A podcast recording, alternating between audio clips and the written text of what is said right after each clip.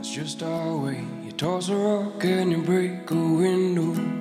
Toss a feather up and watch the wind blow. It away.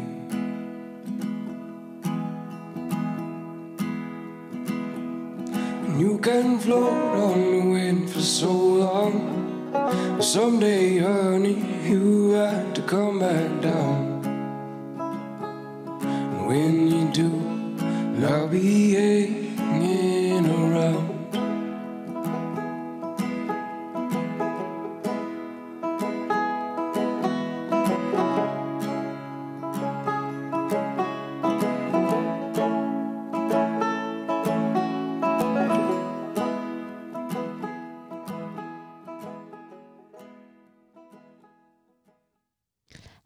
Hello, everyone. Welcome back to Blind Love Radio. I am your host, Anna Rosen, and today I have a really, really good episode for you. I'm so excited to share. Um, it seems so appropriate for everything that's going on in the world right now. I don't need to remind you. I'm sure you all are well aware, um, you know, with all the corona stuff. And I feel like there's been so much panic and, um, which is understandable, but, um, I don't know. We talk a lot in this episode. First, let me tell you who our guest is. Our guest is Freedom of Sacred Mirrors. That is her handle, sacred.mirrors on Instagram. And then her website is sacredmirrors.co if you wanted to book a reading with her. She is an artist, um, a tarot reader, a storyteller, astrologer, all of the things. Um, such an articulate, wise human. Like, I want to say human, but I feel like just like spirit is a better word to call her, as you'll see. Um, but we talk a lot about like the beauty of the beautiful moments of being uncomfortable um, in this podcast and she shares a beautiful story that she heard in her work as a crisis counselor, which I think um, really sheds light on the different layers of emotion we can go through and the fact that it doesn't make it right or wrong, it's just a part of the human experience. And I think not pushing away the scary things is definitely something I'm trying to work through with um, in light of everything that's going on. Um, I mean, I'm really right there with you guys. I've had work canceled and you know that fear comes in and my heart really goes out to anybody who is sick and is dealing with this illness and um you know definitely not trying to bury my head in the sand but also not trying to create more panic than I need to. Like definitely not trying to like hoard toilet paper. I don't know it feels like rude not to even mention it at the same time of like talking about it. Just another part of this facet, right? Anyway, we talk a lot about tarot in this podcast. We talk about the different archetypes. We go into like a really fun comparison of different cards that like astrologically are opposites. So, like the Emperor and the Justice card, because that would be like Aries and Libra, and so on. Um, that was like a really fun tangent. We talk about a lot about Capricorn, and like Capricorn is like the dark mermaid, which I am obsessed with. Um, I love that. Love, love, love, love that. Um, her views on that were so fun. And we talk about I feel like this was just like such a good philosophical talk about just like all of the things archetypes, life, just like a good life chat. This is really what I needed to hear again right now. Um, also, the idea like when you have setbacks, feeling like it's not like all of your progress is not completely taken away, even though it feels like that in the moment. Um, which I'm like relishing in in the moment. And, um, ah, just, I love talking to Freedom. She is so wise, as you'll see. Definitely reach out to her to book a reading. I love following her on Instagram. She has these very like digestible posts about the archetypes of the zodiac as we go from like each sign. So right now there's a lot of posts about Pisces and I'm just loving that. Um, so definitely follow her on Instagram, sacred.mirrors.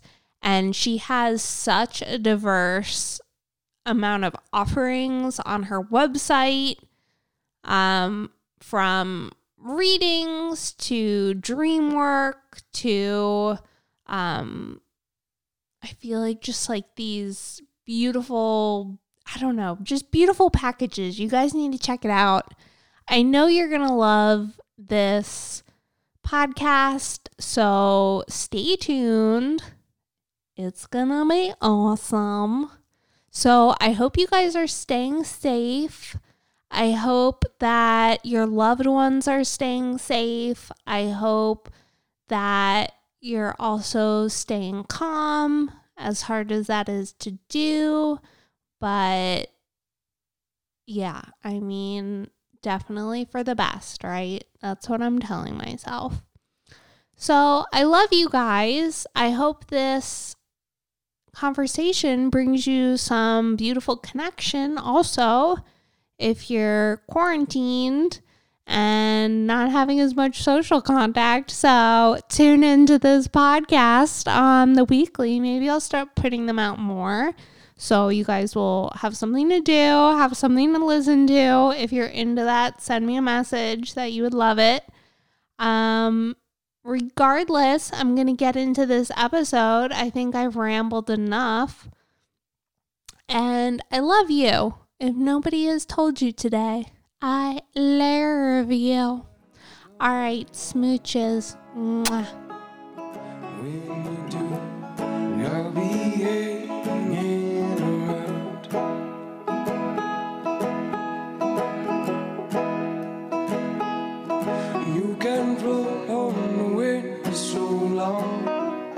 Someday, honey, you right to come back down. When we do, I'll be hanging around. Okay, so go ahead and introduce yourself to everybody. Hi, I'm Freedom. I am a multidisciplinary artist and I use a variety of mediums, including um, visual art, poetry, and within my my well of uh, sacred mirrors. I'm exploring storytelling, archetypes, and symbolism through primarily tarot, astrology, dream work, and uh, journeying. And I'm so happy to be here, Anna. I love that. So I saw on your stories that you are writing the myth for Capricorn for the eighth house oracle deck. Yes, I'm so excited. tell me, can you tell me what the story is going to be? Have you written it yet? No. So I, a big part of my work is research, uh, just in general. And so I definitely want to weave together whatever I come up, whatever comes up for me in research, as well as intuitively what what feels right and add kind of a creative flair to it. I think this project really allows for that. And I'm super excited for it. I when I got into astrology and my chart, I have a Capricorn stellium. And at first, I couldn't see myself reflected in that archetype. But the deeper I get into learning about it and what it really represents, the more of myself I see in it. And so I'm really excited to be able to explore that more fully and deeply, and then to offer what comes to me to others. Yes, I have a Capricorn stellium also. Oh, twins. it's very intense. It is. And I think with Capricorn, more so than some other signs, it's something that really has to play out over time and that you really grow into. Yes. I, I think I'm just, I don't know about you, but I think I'm just beginning to really step into it and its power. I overheard in um, the last one of your episodes that you're just finishing up your Saturn return.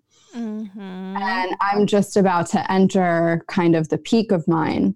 Ooh. So I think that's a really potent time, especially working with Capricorn, because it's, I mean, Saturn return, Saturn is rulership of Capricorn. So it's so funny because I thought mine was going to like let up a little bit and then, like, all the astrologers I've talked to have been like, you're on like the downward slope of it. It's like almost done. and then I just did like my year ahead spread um for 2020 and it was so indicative of like all of the themes I've been working through and just like continuing. Mm. It was like, yeah. no, you're not done yet. Haha, just kidding. like, this is longer than you think it'll take, which is so Saturnian, though. Absolutely. Absolutely is. And I think, you know, in the Saturn return, it's kind of like the act of shedding skin. Yes. But, but the skin still exists after it's shed, it doesn't just disappear. That is so true. So I'm doing the serpent for the deck. So, oh, like, oh wow, yes. No so I like couldn't decide like which one I would rather do, like Capricorn or I just fe- I've been feeling this like big draw. I like I love Scorpio, but there's something about like specifically with snakes. And mm. like I'm very like Pluto heavy in my chart. So, this idea of like always shedding skin and like allowing it to come off, and you're so right. Like, something that's been coming to mind for me is that it takes time. Like, mm. you don't just like immediately shed something off. Like, yeah. it's a process. And I think like the longer it takes, the smoother it is, also instead of just like chopping something off and like I don't know. I guess there's a time and place for that, but yeah. Yeah, no, I think I think that's all very wise and it resonates a lot with me.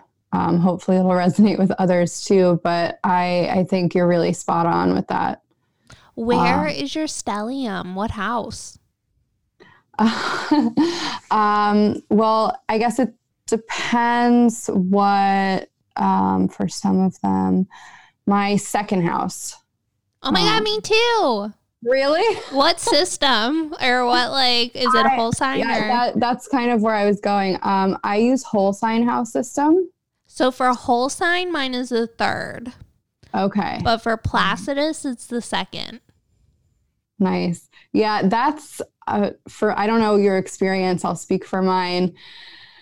it's it's a a hard place to have a stellium. it I um, feel like I think mine is I relate more with the whole sign with it being in the third house. Mm, yeah. So you relate more with that. Um, what in what ways? I'm curious. Like this whole year has definitely been like indicative of the podcast and communicating and um, which I feel like are big third house themes. Mm-hmm. Um, yeah, and like writing and ideas and relationships and um I don't know. I feel it. I relate a little bit to the second house. Like I do have like my own business, like a hair business, which feels very like a little bit Taurus. Um in the sense of like second house, but I don't know. I would feel like if I was if I was truly like second house, it feels like I would be like Warren Buffett by now.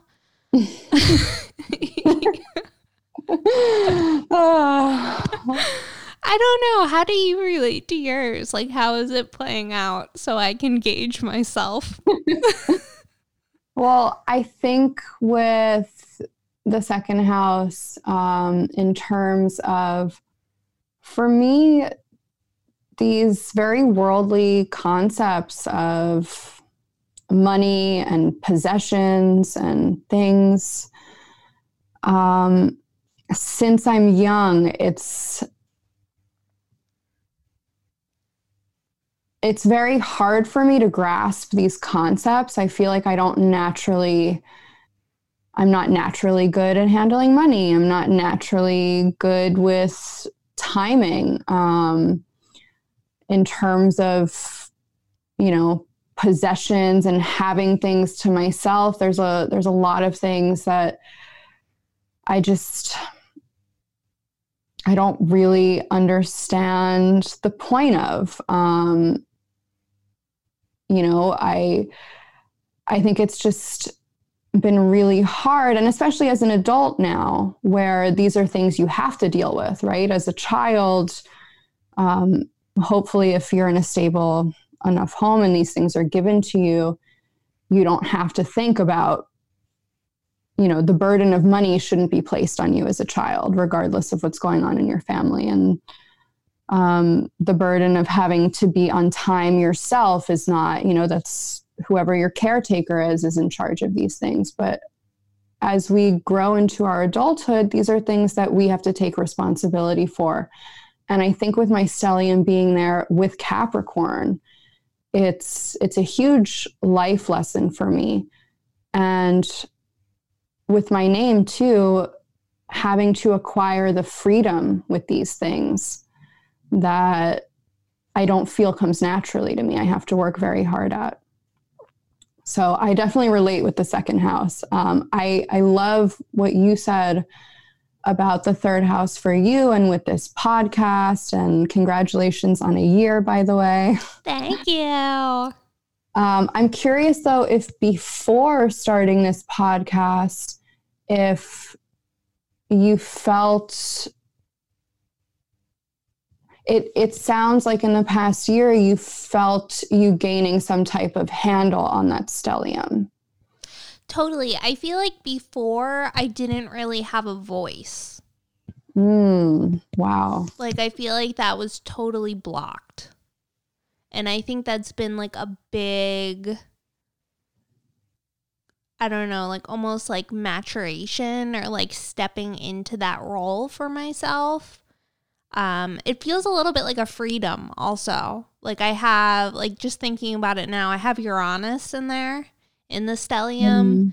And it just feels like that, I don't know, breaking free and like actually using my voice for something that matters to me and speaking my truth. Um, I think like a big part of my 20s was it almost feels a little bit like I moved from like the second house felt like I really worked on that in my 20s and then it was kind of like gearing me up to like the third house working on that in my 30s. because I just turned 30. So, I mean, obviously, Saturn return, right? Um, but because, like, I built this whole hair business and I discovered that I started that in a progressed Capricorn moon, which is very interesting, like going to hair school 10 years ago. And it was kind of like this coming into stability. And I met my now husband like that same month that I started hair school. And it was like all of these things that just gave me a lot of stability that I really n- lacked in my life. Um, and I was kind of able to like grow through that, but it kind of like covered up a li- like it was a source of freedom through the stability like you're talking about. Mm-hmm. but it wasn't like something was missing. Like it didn't actually equate to fulfillment and so that's kind of why I started the podcast and that kind of like spurred me on this whole journey of like coming into myself and really like allowing like my full self to shine rather than just like these material things that have like anchored me if that makes any sense. Totally. And I I'm so proud of you. That's such an amazing journey and it's so amazing to have the understanding that it sounds like you have on I think you described it so beautifully. Um, you know, it's this speaking of endurance and stability and I think those are definitely Capricorn themes and even emperor themes as we're going into an emperor year Yes. talking about and exploring. So, and Emperor is my birth card. oh wow, nice. Yes. It, feel, I- it feels like a big year. I think it will be. I I love the emperor archetype. Um, when I first started studying tarot, it was probably one of the cards I disliked or didn't understand. Uh, but the more I learn, and the more my practice grows, I I just I don't know. I, I see through, I guess, the illusions of how things are taught to us, you know, that the emperor is masculine energy and that um, I think there's a lot of shadow sides of these archetypes that we're experiencing, especially in the Me Too movement and, you know, so many other movements that we forget what the potential really is of things like archetypes such as Capricorn, the Emperor, and they really are so beautiful and they can be delicate in their own ways. You know what I think like a big theme that I feel like keeps coming up for me and that idea of like these very like hard ideas but they're so delicate is the idea of like a switchback on a mountain. And it kind of like reminds me of the spiral of tarot hmm. and this idea that you're going up this mountain and you might have to like curve on a path that kind of like takes you down, but it feels it's almost like a little bit of an illusion that it's taking you down because really it's just like taking you to this other way for you to like get up the mountain. And it's Mm. like you feel like you're not getting anywhere, but then it's like a few months later, you're like, oh my God, I didn't lose all that time. Like, actually, I'm more aligned with like where I actually need to be. So I think like it's like that steady growth, but then like checking in and being like, okay, now I need to work on this. And it doesn't mean that like anything that you've done in the past is like taken away. It's like all built there. It's like all a part of the foundation that just like allows you to show up and lead as your best self. Ah, so beautifully put and so true. And just side note, I apologize for the phone that keeps ringing. I can't turn it off. it's fine. um, but yeah, I I think that part of maturation, um, which we were discussing earlier with Capricorn, Saturn, um, and every tarot archetype, I think, holds its own journey of maturation. And this spiral imagery that you gave, uh, which kind of makes me think of the labyrinth as well. Oh, yeah. Which, which I love. It's one of the most potent symbols I work with currently.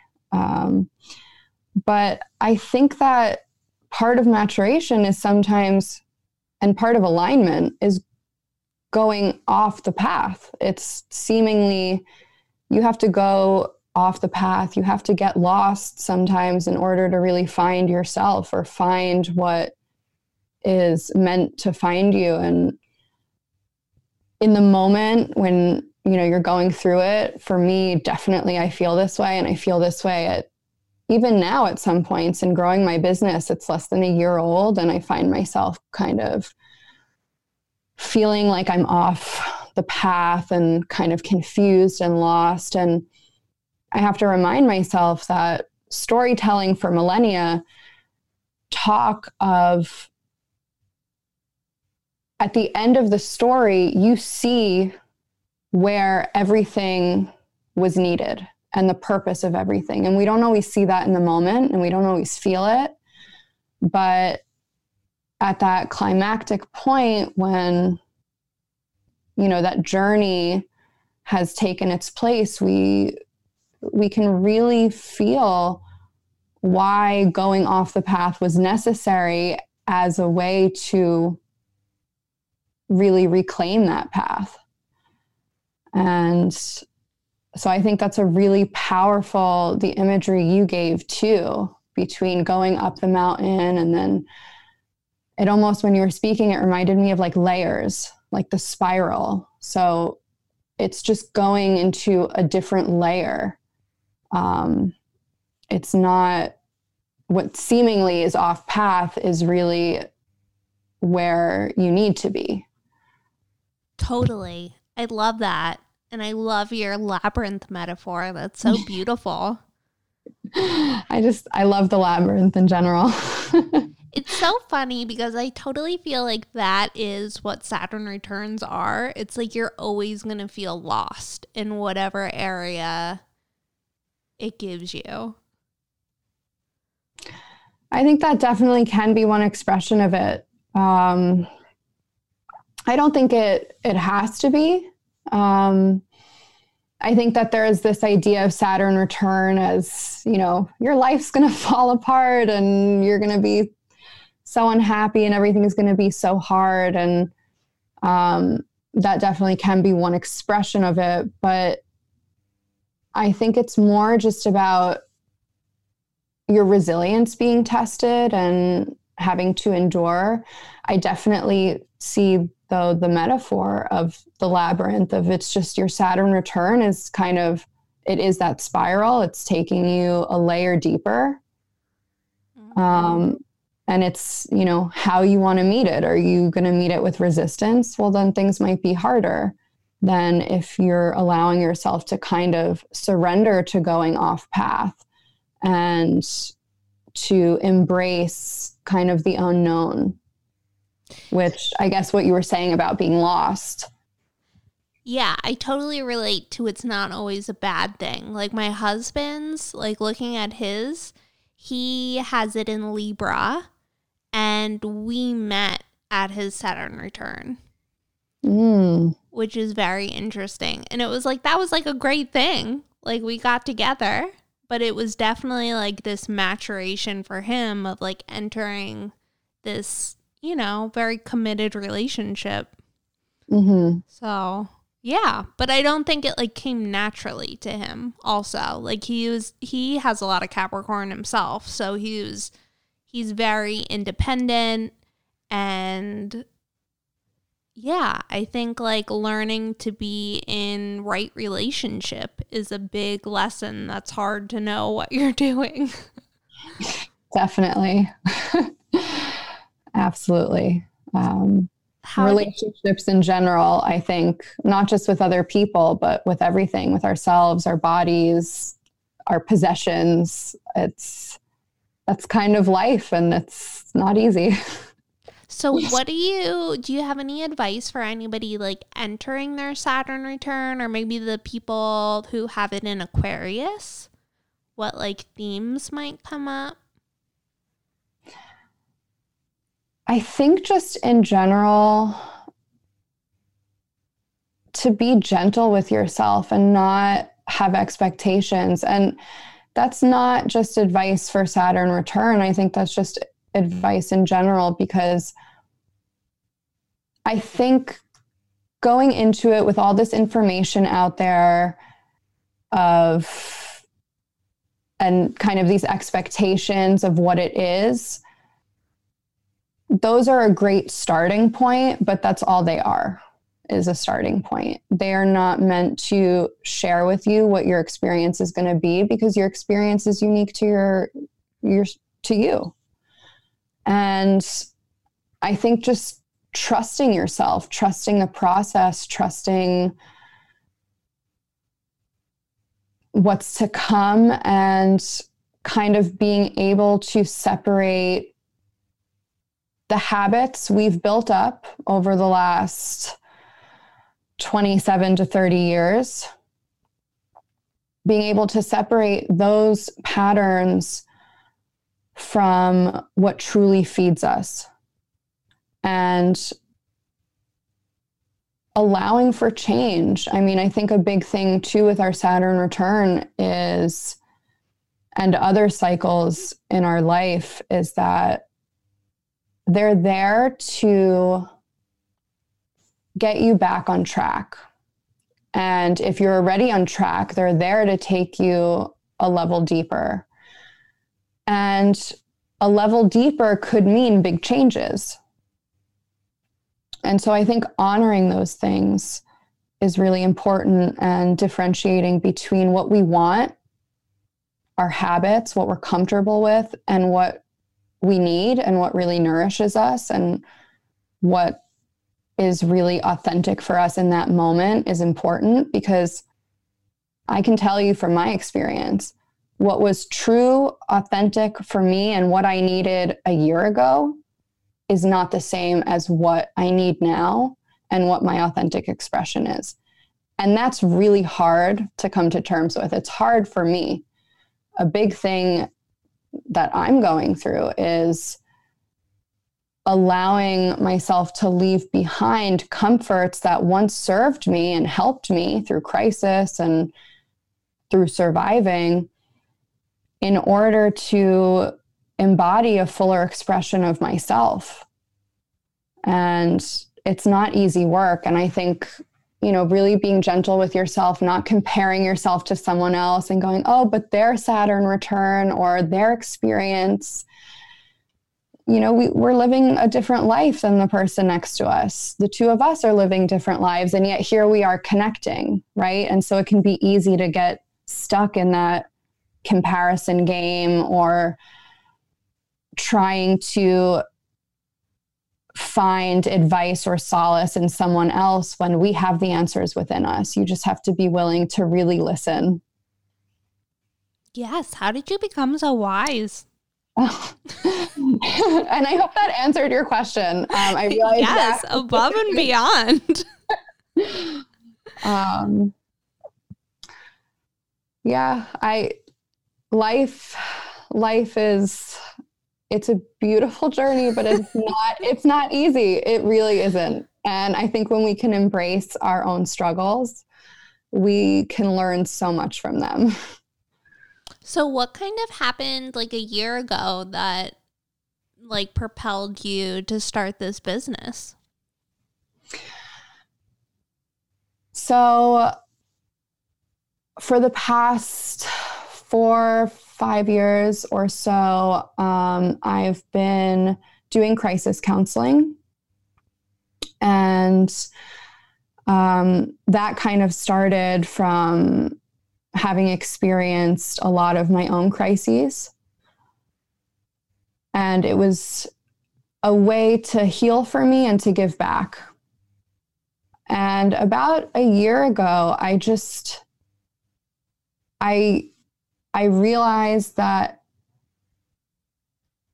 I had kind of come full circle with it in what it had to offer me and what I had to offer it. I was no longer invested the same way.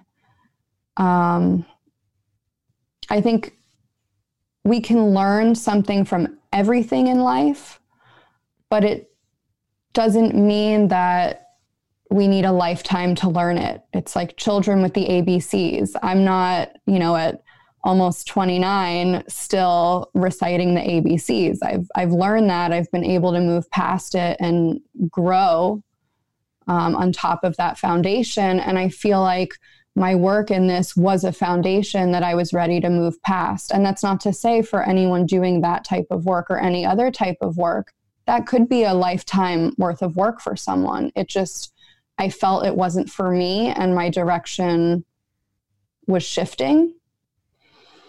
Um, and also just, I wanted to, I think what we talked about earlier, my Capricorn stellium being, especially in the second house of possessions, that part of my journey for freedom is in really being able to manage myself and not be reliant on something else. And so working for myself also became something that I felt I really had to do, even though it was so out of my comfort zone. but I've learned a lot, even just in less than this past year. And I, it's also made me realize kind of what I was talking about before all the things in my life up until this point that have led to me being able to do this. They have all had a purpose. What was the biggest thing that you learned from being a crisis counselor? That you never know what someone else is going through. And not to assume. Um, I was told this amazing story during my training. And if you'd like, I it's short. I'd love to repeat it because it's one of those stories that really changed my perception Yes, please. Um, so this older, the story is this older woman, um, maybe let's say in her 80s, but doesn't matter the age, comes to a counselor and says, I'm feeling suicidal. And also, just for a little background, the type of crisis counseling that I was doing and am still engaged in on some level, though less, is focused primarily on suicide prevention and sexual assault and intimate partner violence. Um, so this older woman comes and says, I, I want to end my life. I don't want to live anymore. And upon deeper conversation and reflection with this older woman, you find out that it, their primary reason for this is because their goldfish just died.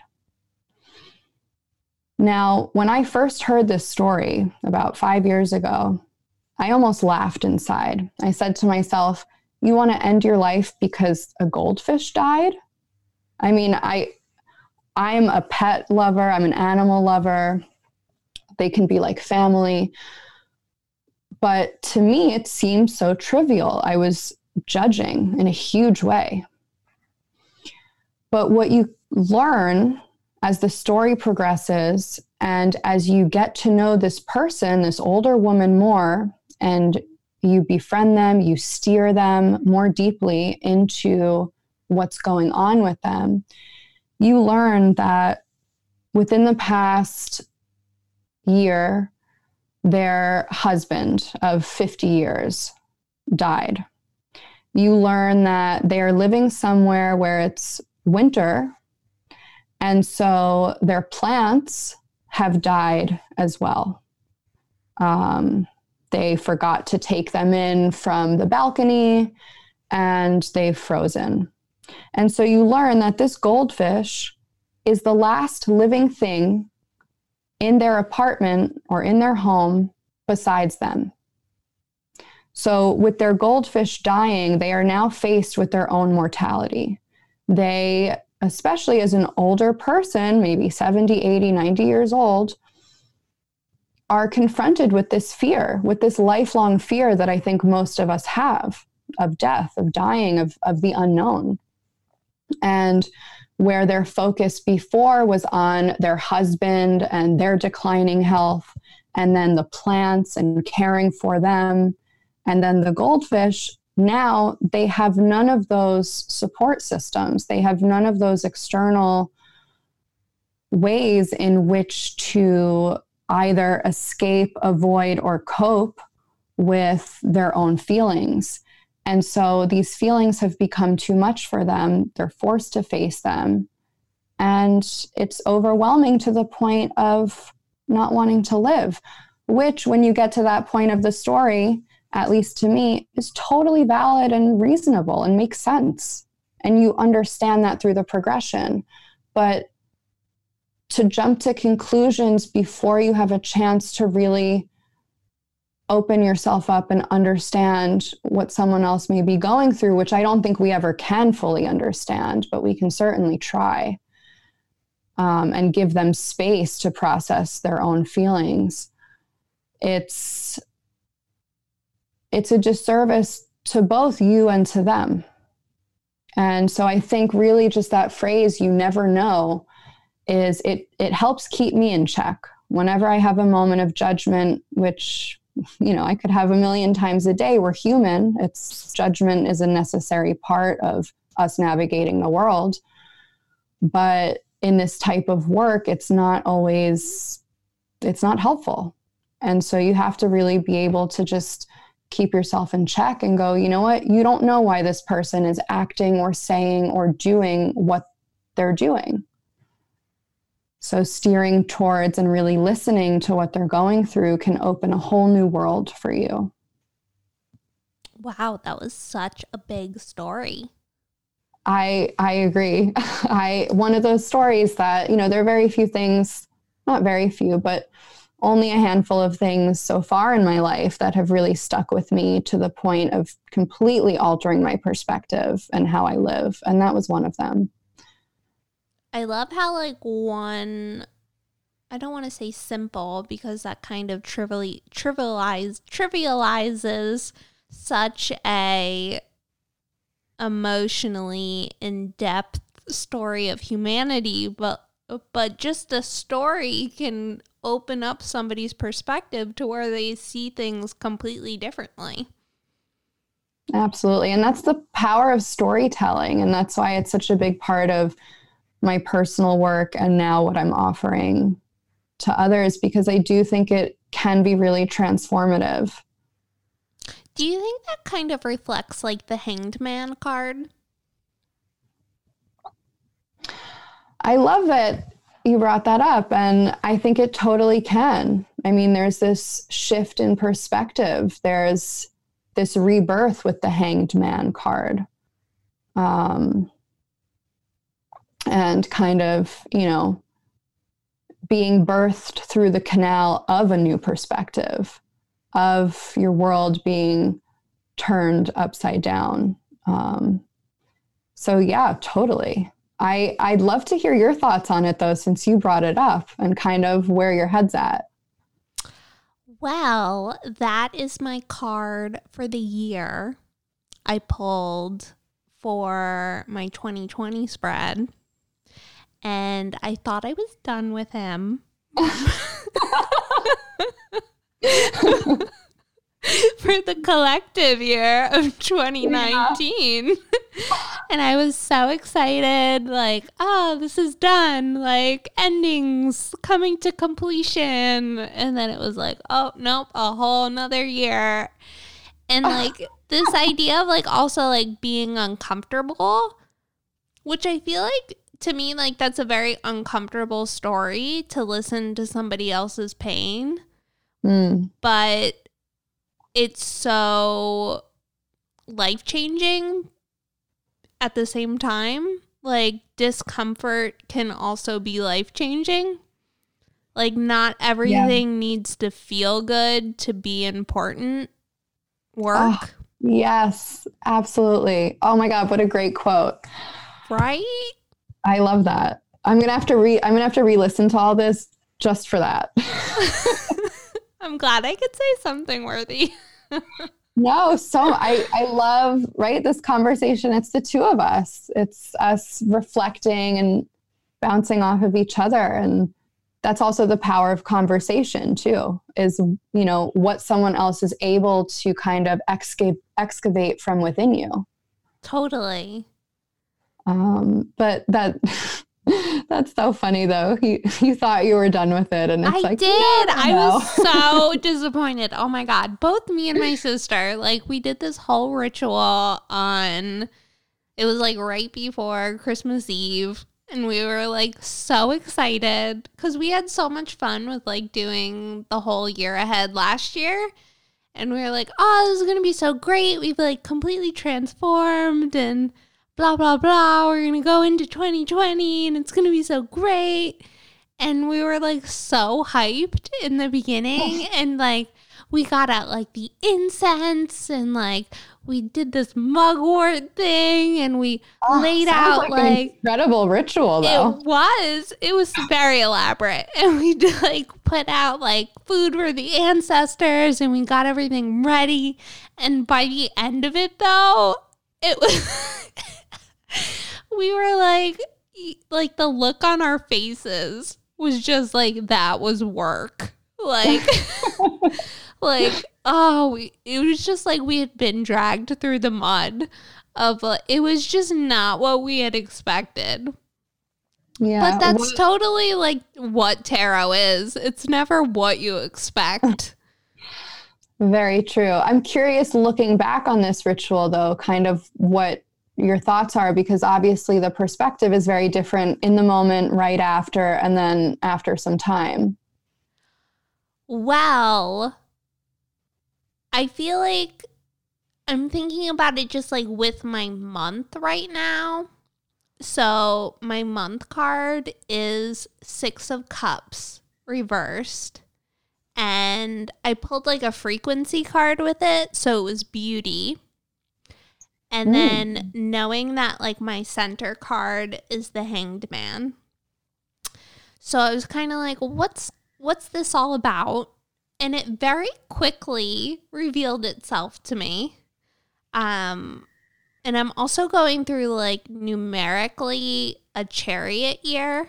So I'm I moved out of my devil year, which I'm very glad that's over with.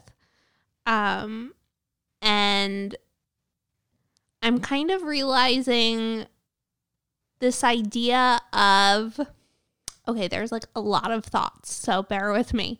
But I had like this very profound realization this week of self acceptance with the hanged man and aligned action with the chariot.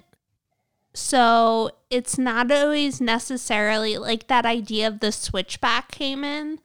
Like you don't always necessarily feel like you need to be moving forward to actually be moving forward.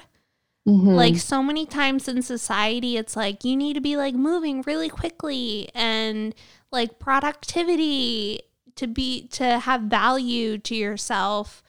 But really, it's like honoring all of those things that are not even like your best qualities, but at the flip side of the coin, it's like what also makes you great. And like hanging out there in that uncomfortableness is kind of mm. like really honoring yourself. And I think that's like really the that like 6 of cups card of like really honoring the traumas that we have in our lives and how they really affect us, but not pushing them away. And then also not like shaming ourselves for being like that. It's like Mhm. it's uncomfortable. Like life can be really uncomfortable. It's, you know, it's that story you just told. Like it can be everything around you dying, but that also doesn't make it wrong Yeah. and it doesn't make life any less beautiful. It's like part of why life is so beautiful is that it is fleeting Mm-hmm. Yeah, absolutely.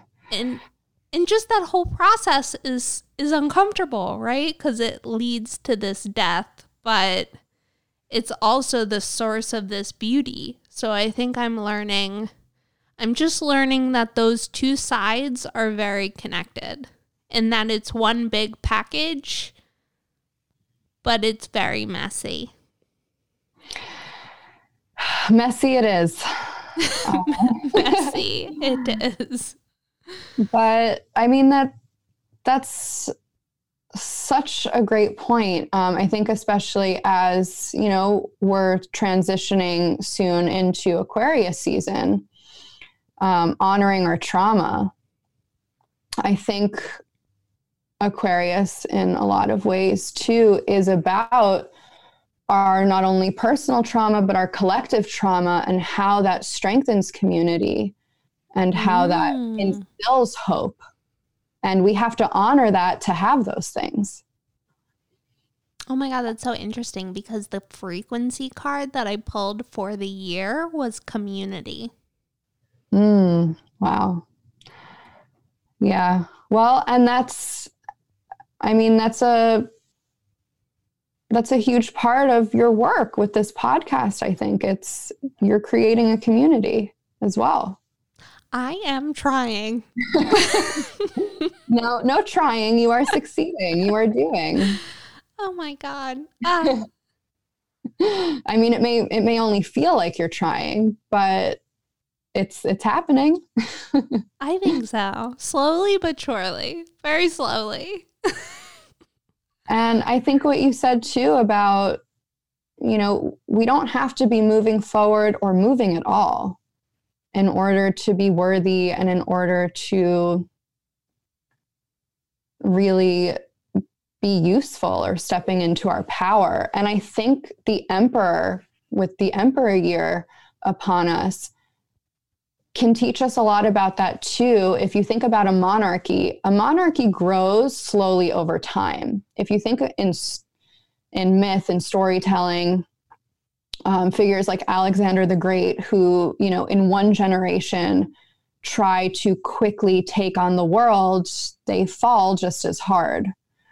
And I think what the emperor teaches us about, you know, a true truly being able to govern ourselves is that there's need for stability and there's need for sometimes just enduring and maintaining the boundaries of the realm in which our, our own personal kingdom or the kingdom of our community. It's not about expanding that kingdom.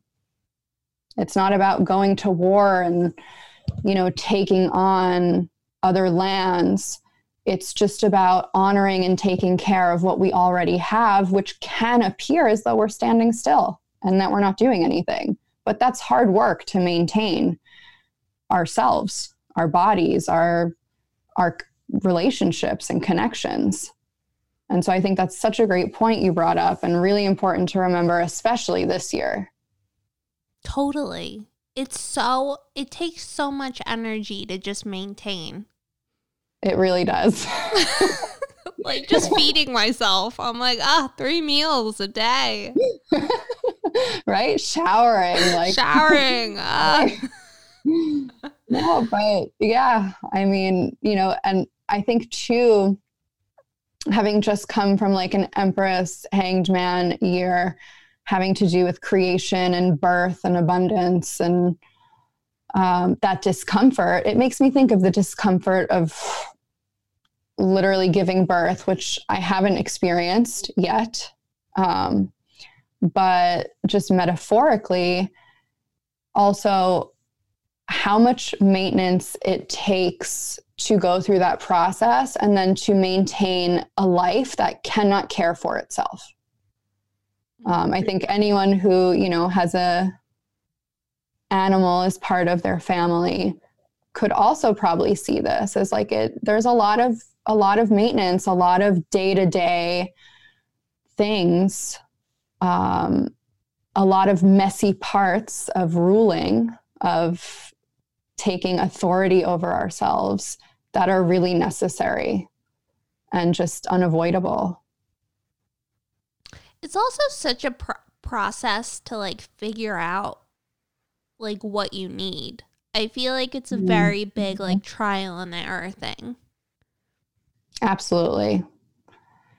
Because we always like to look at like what society tells us we need or maybe not always like to but like there's so much programming coming at us about like this is what stability is but then really like figuring out your own like rules and how you want to live your life is like real freedom right Oh, yes.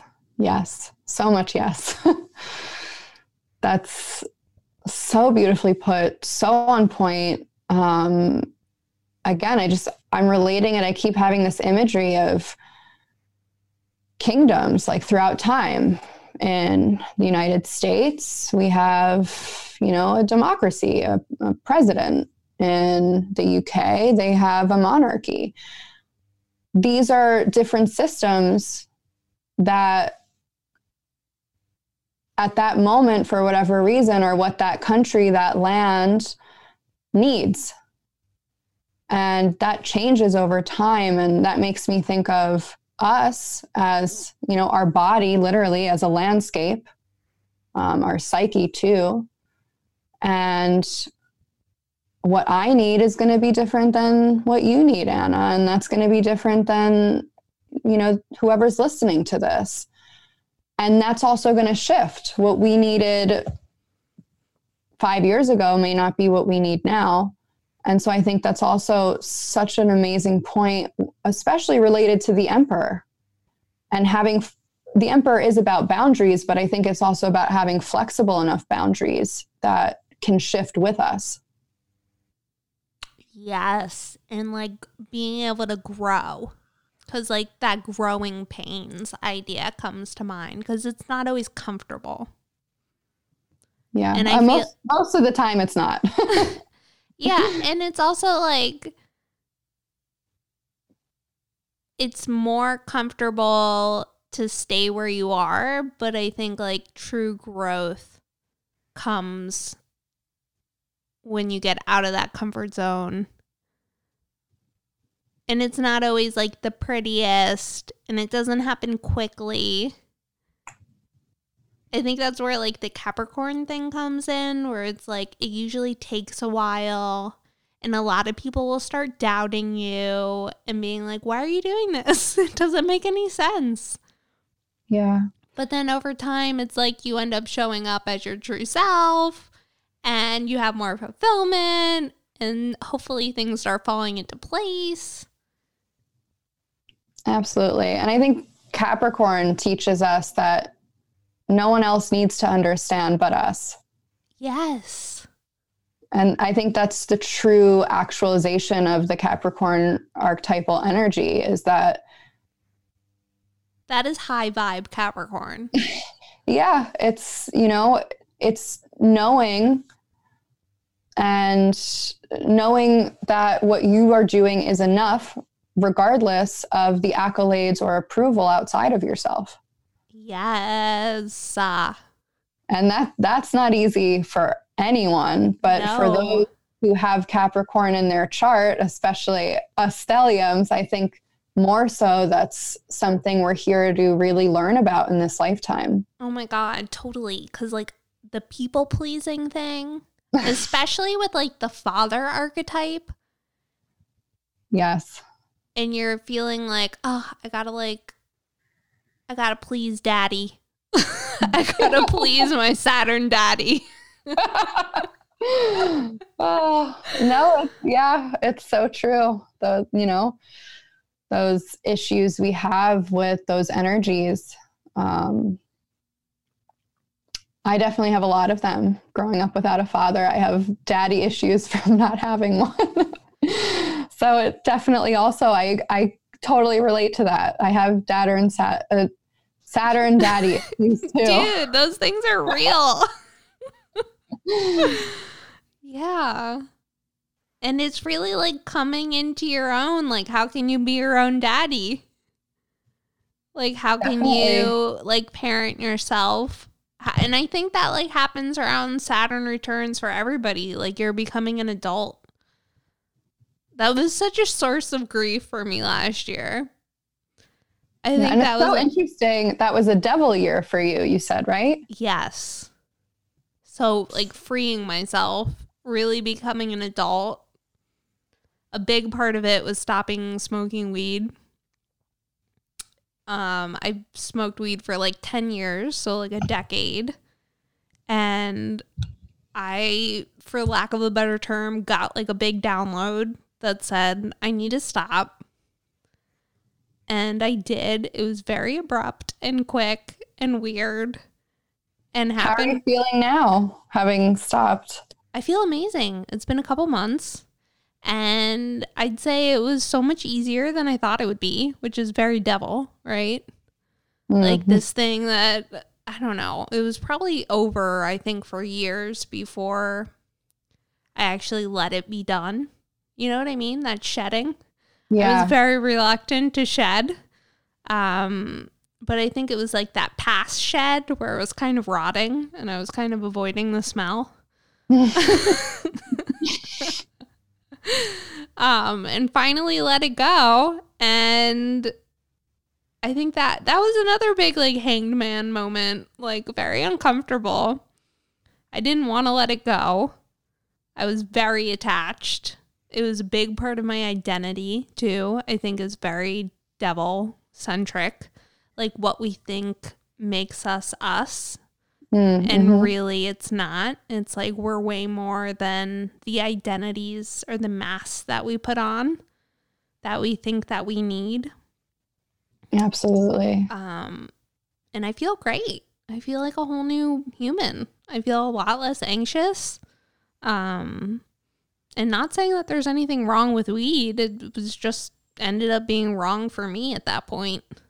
Yeah. No, and I that's amazing. I, I think that's, it can be really hard, especially when we're attached to something. And as you said, we've kind of interwoven our identity with it to leave it behind, even if we know it's not serving us or it's hurting us. That comfort is a really strong pull.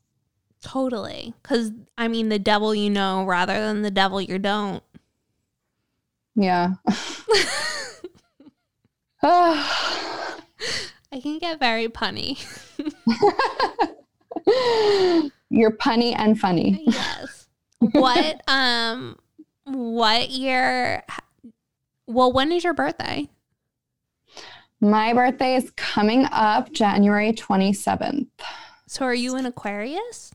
I am an Aquarius. Ooh. So what year are you going into and what year are you completing? Um, my personal tarot years or? Yes. So I think, let me see. I'm going into, was it temperance, I think? Ooh. I haven't I haven't yet done my deep dive into this work because being born January 27th and the Gregorian um, New Year, the new calendar year being the first, I always u- utilize that three weeks to a month from the new year to my birthday to kind of do a deep dive into the year I'm leaving behind and the year that I'm entering into. That's kind of like this liminal period for me where I really give myself the freedom and the time to explore these things and kind of hit pause as as we were talking about not worry about doing or creating, you know, just allowing myself to be, allowing myself to to hit pause and not worry about growing or not worry about you know the hype of the new year and making all these resolutions which feels really overwhelming to me I love that. That's so Aquarian. I know. Just, like, fuck this new year. I'll grow at my own pace. uh, but but and that's how it started though. Funny enough, it started as this which I don't think the rebel archetype is as interwoven with Aquarius as it is now in this new age. I think the root of the Aquarius archetype it can have some of those qualities, but I don't think it's as interwoven as it's put out to be. But I definitely did start that tradition as a, you know, F this. like, I, I, this is how I'm supposed to do things, which means I'm not going to do it that way. I love that. Are you very like fool centric? I, the fool is my, my favorite card. Ooh, I see that. Um, it's I well favorite. I mean, it's the card I resonate with most right now and for the past few years because I love. I you mentioned earlier masks, and I think that every tarot card is just the fool wearing a mask. Ooh. On, on its journey through this, what you said, the spiralic labyrinth. Um, through the tarot, through individuation or actualization. So I like the fool because it's unmasked, it's raw, it's to me, it's in a class of its own in the tarot because of that unique property it has, um, which I like. I like that too. Do you have any stories of like a masked story, like of tarot, like stepping into an archetype and kind of having an experience or like dance with that energy? Hmm, that's a great question.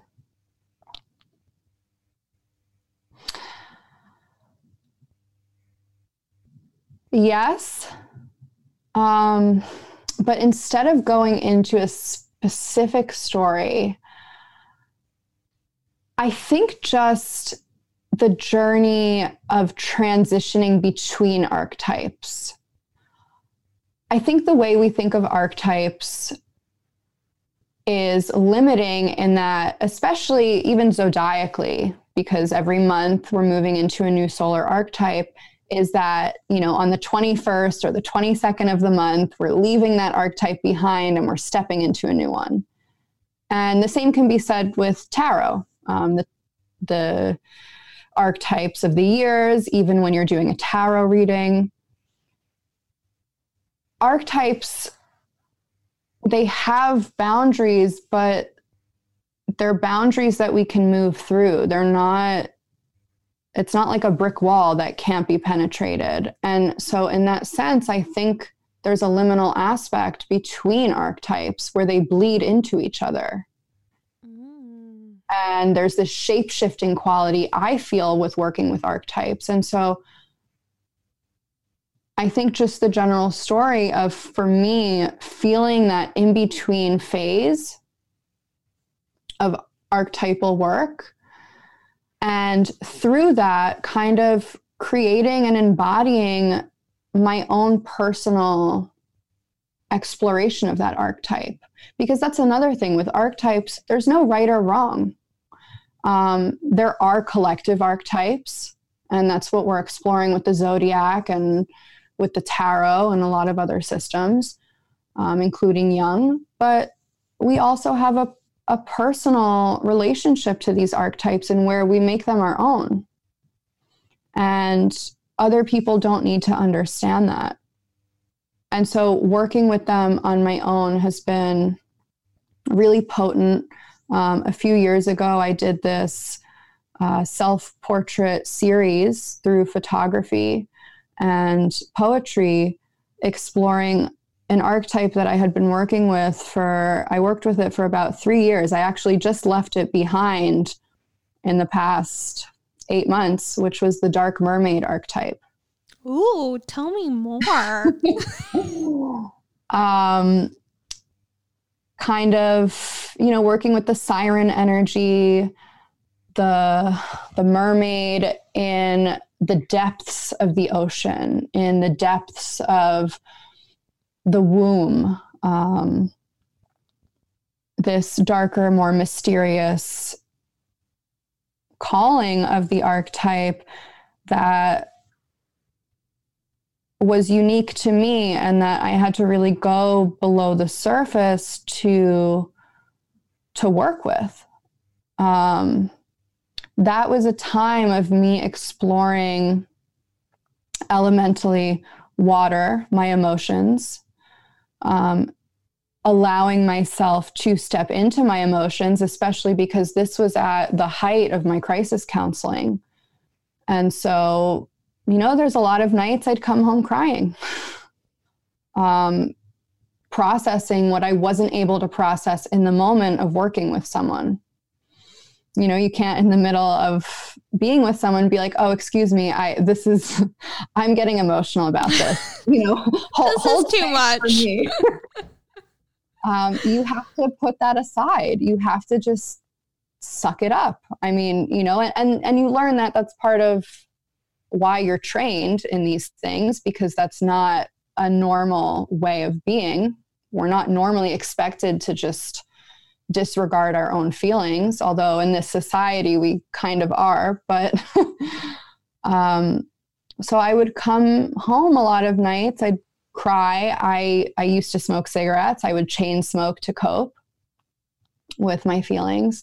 And so part of exploring this dark mermaid archetype was exploring my emotional realm in a really safe space that I could enter um, that that was open to me at a time when I wasn't really in a professional capacity being able to do that, um, except when I was debriefing about certain interactions that left me especially raw. And then this was also a time I went through yoga teacher training. So I was exploring the earth of um, my body.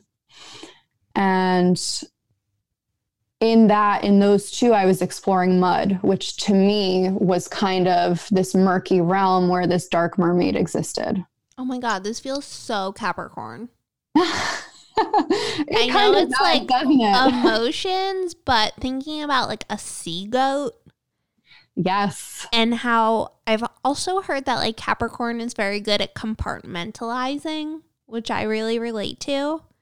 Like mm. being able to like put those emotions aside to get a task done. But I think like really high vibe is like going back to those emotions to really process them in time. Yes, absolutely. Wow. Thank you so much for that. Now, maybe I might have to bring this back up and work with it a little more, knowing that. Yes, it feels so Capricorn. Like, I feel like it should just be called the Dark Mermaid instead of Capricorn.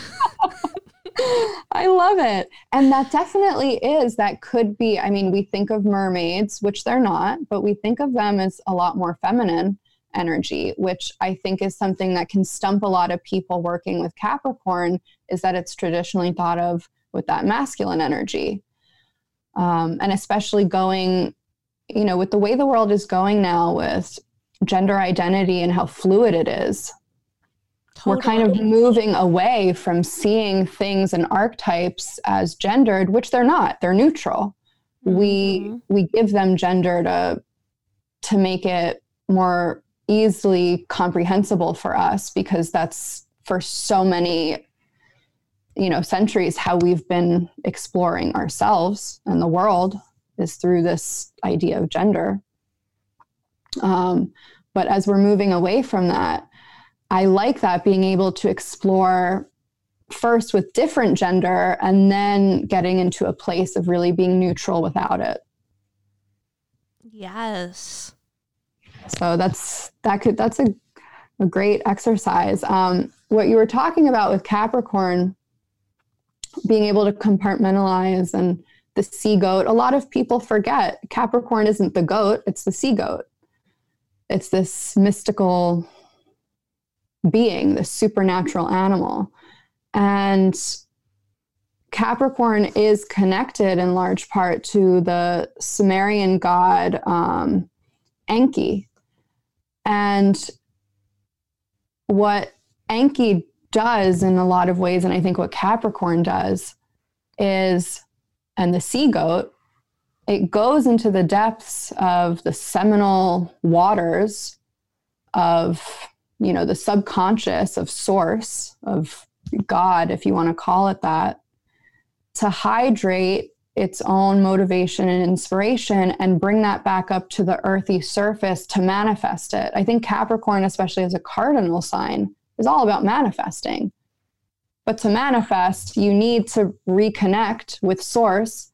And then it's Capricorn's experience to disconnect by individuating itself in the in the real physical world. Oh my God, yes. And manifesting w- something of purpose, which I feel like is where like the divinity and connection comes into. And I think that's why they talk about like, yeah, you could climb any mountain, but what are you going to climb? Like Oh, what absolutely. actually like gives you fulfillment? What is really your truth to manifest? Like and it, no one looks the same. So you can't look to somebody else. It's like you need to go into that dark water yourself because it's not going to be reflected back to you through somebody else. It's like, it's really what, you know, what is your purpose to show up as? Ah, I just love what you said. Thank you. I, I'm so inspired by you. And I love, um, you know, as you're talking too, I, it's opening my mind and getting, you know, things that maybe I've never said out loud, but I've thought are kind of manifesting and actualizing. Um, and also things that I haven't even thought of that, you know, you're, you're helping me tap into and it's it's incredible. I'm I'm enjoying so much our conversation. Um, I'm feeling like I don't ever want it to end. How do I- you are you, yeah, do you need a do you have like a time limit? Cuz I don't know. no, wanna, no, no, Okay. I don't. No, no, no. I'm good. I'm good. Did you how do you feel like cancer like balances out Capricorn or complements it or I don't know. Any any thoughts? Great question. And I'm so glad you bring that up because I think an important part of working with, especially the zodiacal archetypes, is taking into account the opposite archetype um, as both medicine for it and completion, kind of like the yin yang. Mhm. Neither one is better than the other. Um, but they're both necessary kind of for that integration and completion and wholeness. Um, we all have all 12 archetypes within us, regardless of whether you have planets in those places in your chart. Um, but I think that the Cancer archetype very much is important to work with when you're working with Capricorn energy and vice versa especially in what I was talking about before, entering those primordial waters. That's the realm of Cancer. That is where we go to reconnect. Cancer is, you know, especially, it's all about reconnecting to source, reconnecting to self, hydrating ourselves, nourishing ourselves. And what Capricorn then does with that, it needs to tap into that to then bring that up to the surface and manifest it. If it doesn't have that to dip into, it's kind of like what you were talking about. It's manifesting without purpose. I think that's why so many people are unfulfilled.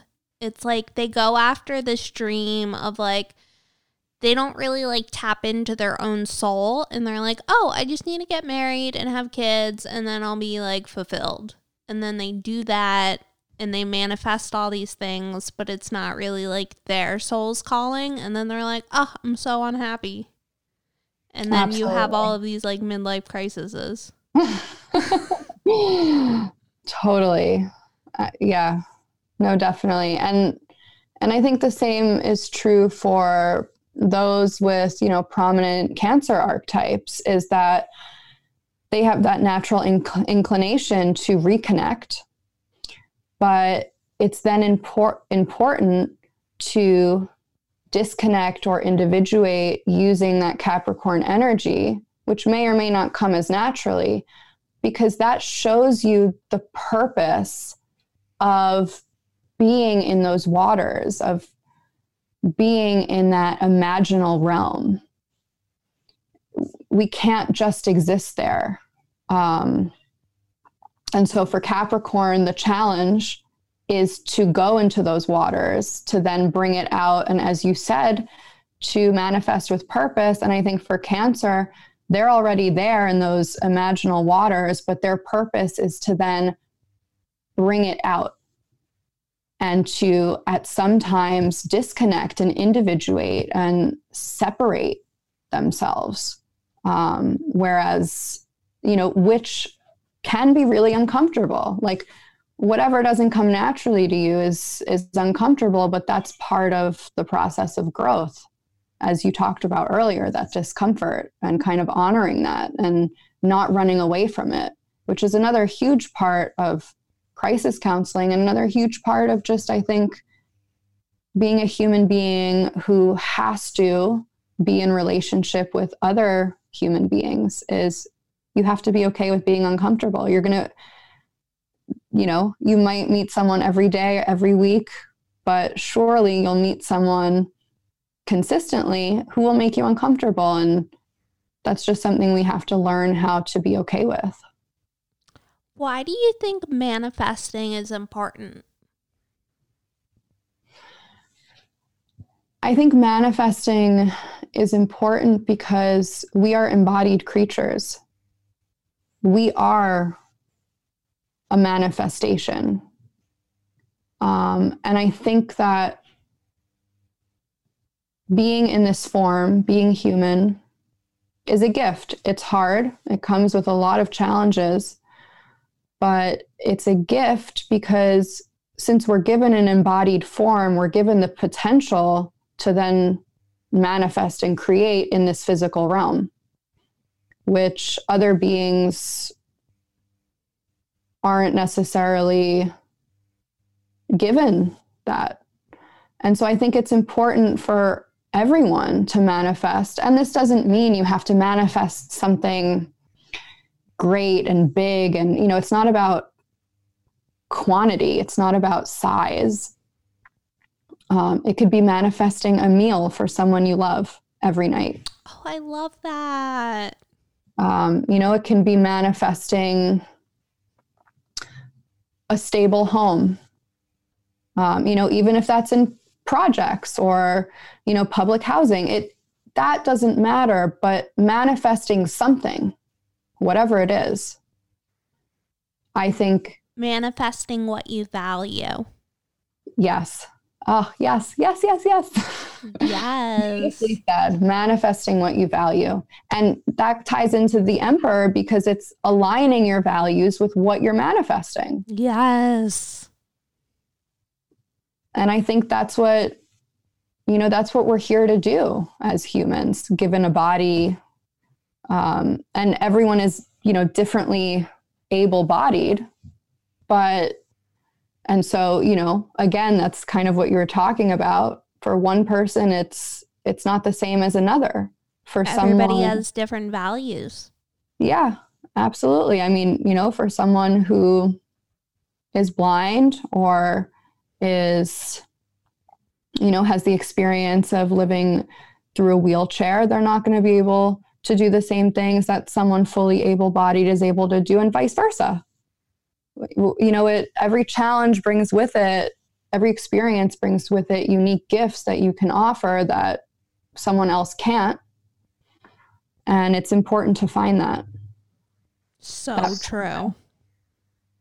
What do you think about the chariot and the devil? Do you think they like connect at all? Thinking about like their ruling Cancer Capricorn? Absolutely. I think I think that all the tarot cards work in tandem together or can, but I do think that the chariot in a large way is our will. And the devil is our ability to overcome that, to free ourselves from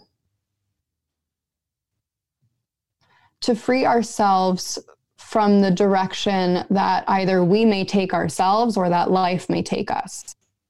Ooh.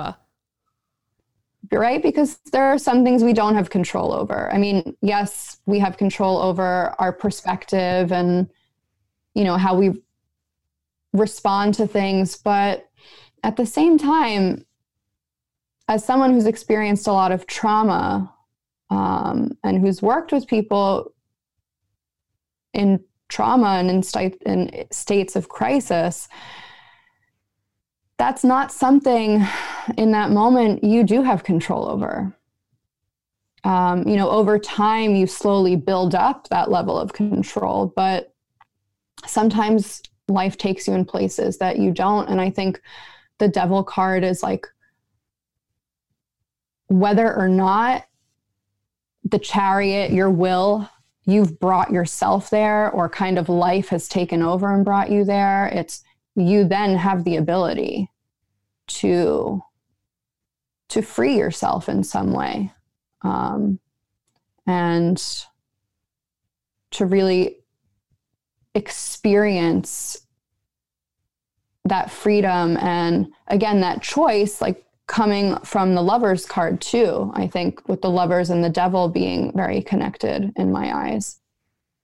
Um, regardless of where they are in numerological value in a linear fashion all the cards as we talked about kind of this spiralic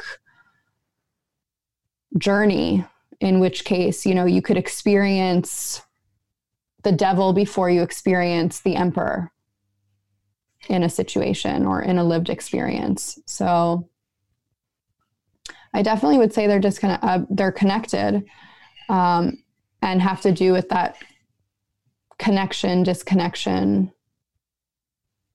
what idea. You, what do you think about? I loved that first of all, and I'm going to be greedy and ask you about what do you think about the emperor and justice?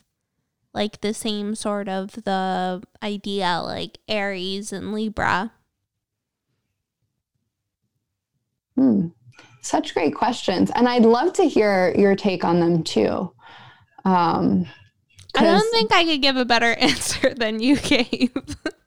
that well, was so it's not good. better. It's different. And, you know, it's, there's always something to learn from. and I'd love to learn from you. Um, I don't know if I even have any thoughts about it.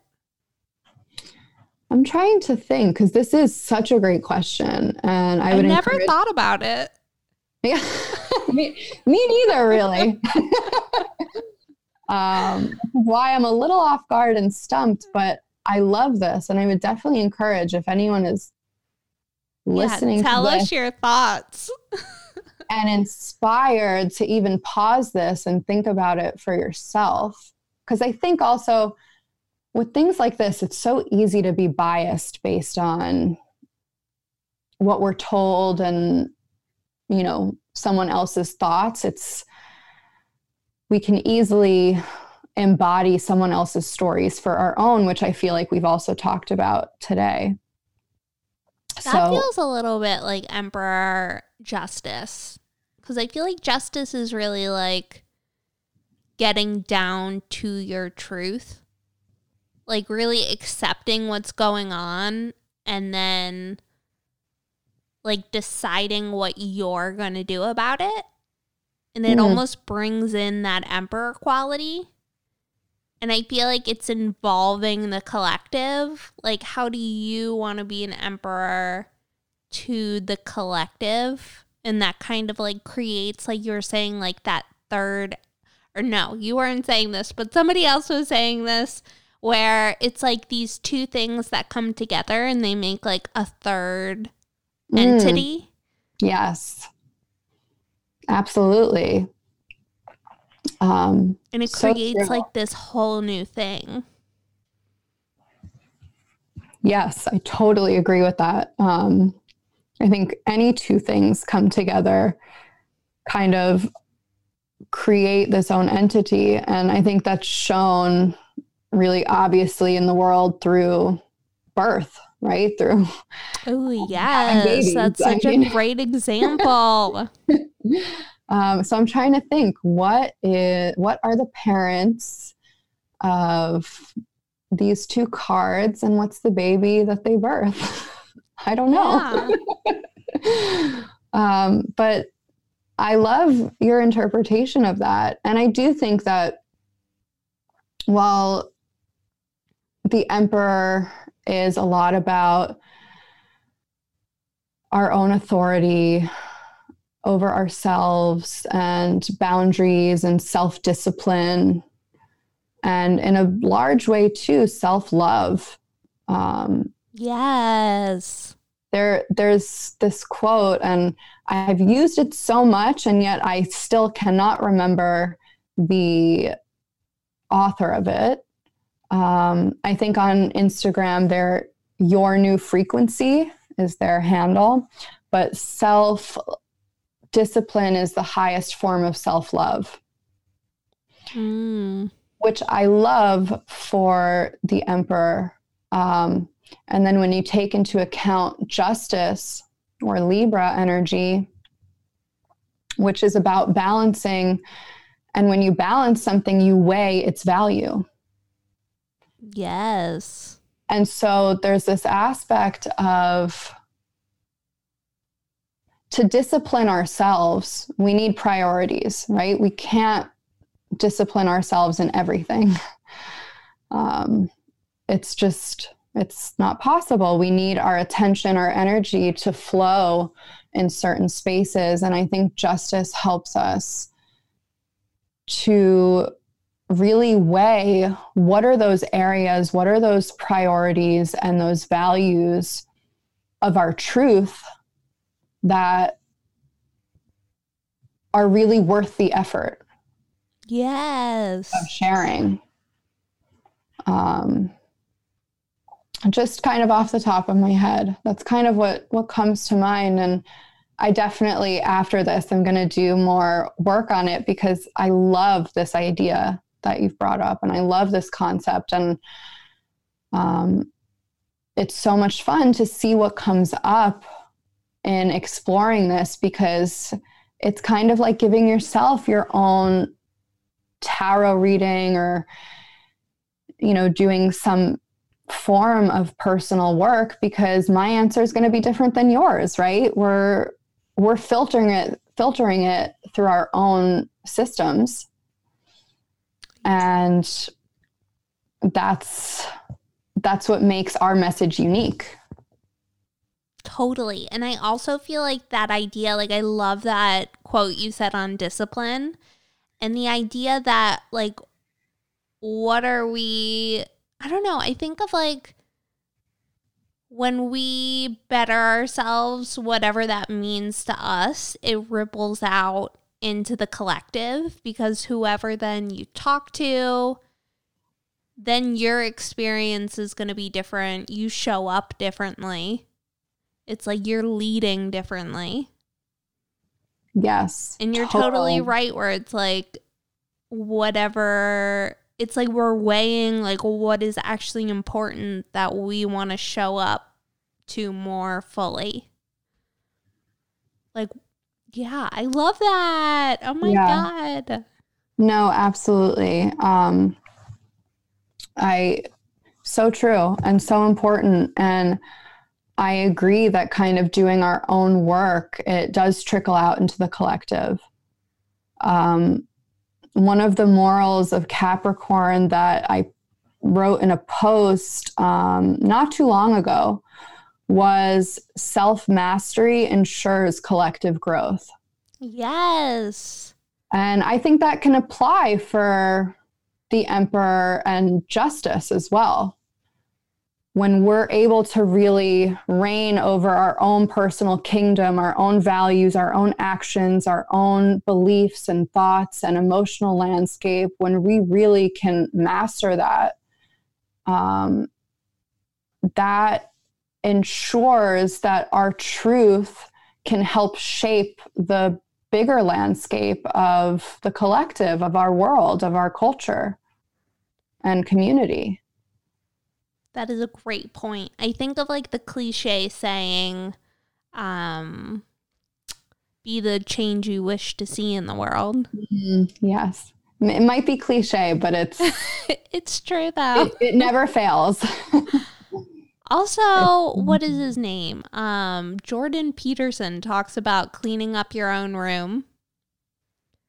Like this idea that you can only really like creating order, which I really think about with the emperor and like cleaning up your own physical space around you, whether that be like your relationships, yourself, like whatever you need to work on you need to like work on yourself first and then you can kind of help change that in other people or not necessarily help change that but i don't know like everything in your space is then taken care of so then you're able to like i don't know create more change in the world i guess. Absolutely.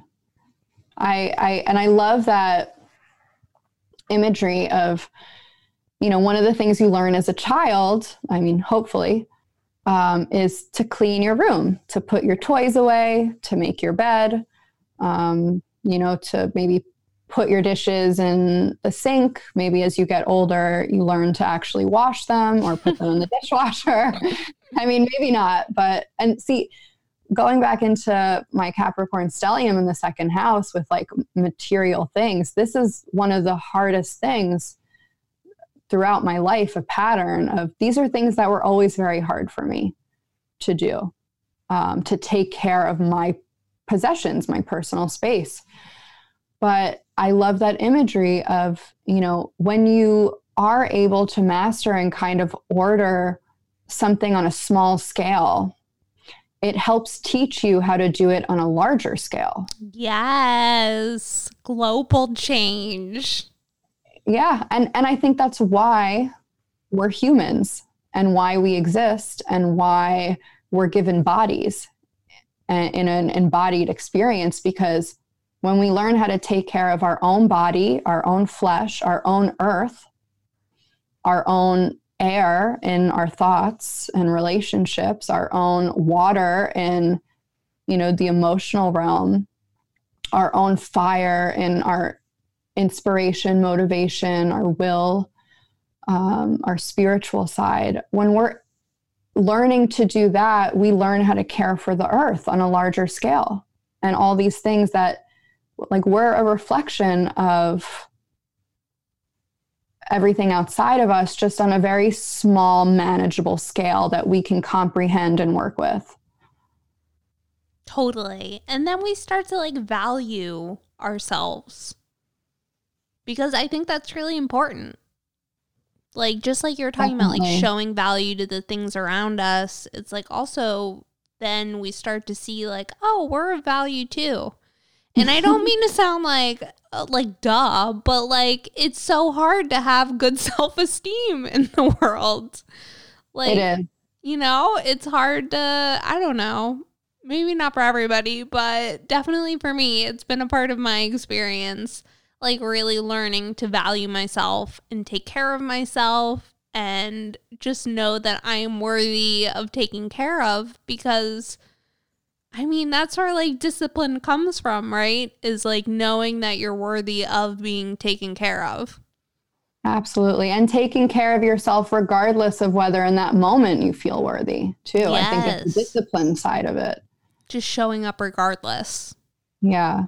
And and I, I mean, it's been my experience too. Thank you for sharing. But I do think, especially with generations now, it's even more so. And I'm not going to say everyone because I can't speak for anyone but myself, but just the patterns I see, especially with social media and technology and, um, you know, all these things we have access to. I think it makes it a lot easier to, again, compare ourselves in all these outlets which are only showing the best of someone else in a lot of mm-hmm. ways and this curated vision of humanity, which, you know, the, the glamour is nice to experience, but we're under this illusion that it's reality when it's not. And I think that makes it even harder to see ourselves as worthy when we are seeing ourselves in the darkest moments. And we're comparing our darkest moments with someone else's shining moment. mm-hmm. So, you know, I think maybe a hundred years ago when there wasn't this type of access, it might have been easier to have that type of self-esteem and feelings of self-worth. I think now, especially for the youth, I, you know, I have a young uh, niece, and I I'm so glad I didn't grow up with, you know, at eight years old, Instagram and all these things because it seems like a whole new set of challenges that just seem really difficult. Um, I mean, they're difficult to navigate as an adult, so I can't imagine navigating it as a young child. I feel like it would be even harder to like get that emperor archetype or really embody that emperor archetype with having social media so young because you're never like disconnected from the collective. It's like, I mean, I guess you're choosing not to be, but I mean, social media addiction is a real thing. So, Absolutely. yeah. And like creating that container to like take time for yourself because I think that's like something that's taught or where you have to learn to do. And it's not like an inherent I don't know, an inherent idea, especially with how accessible technology is.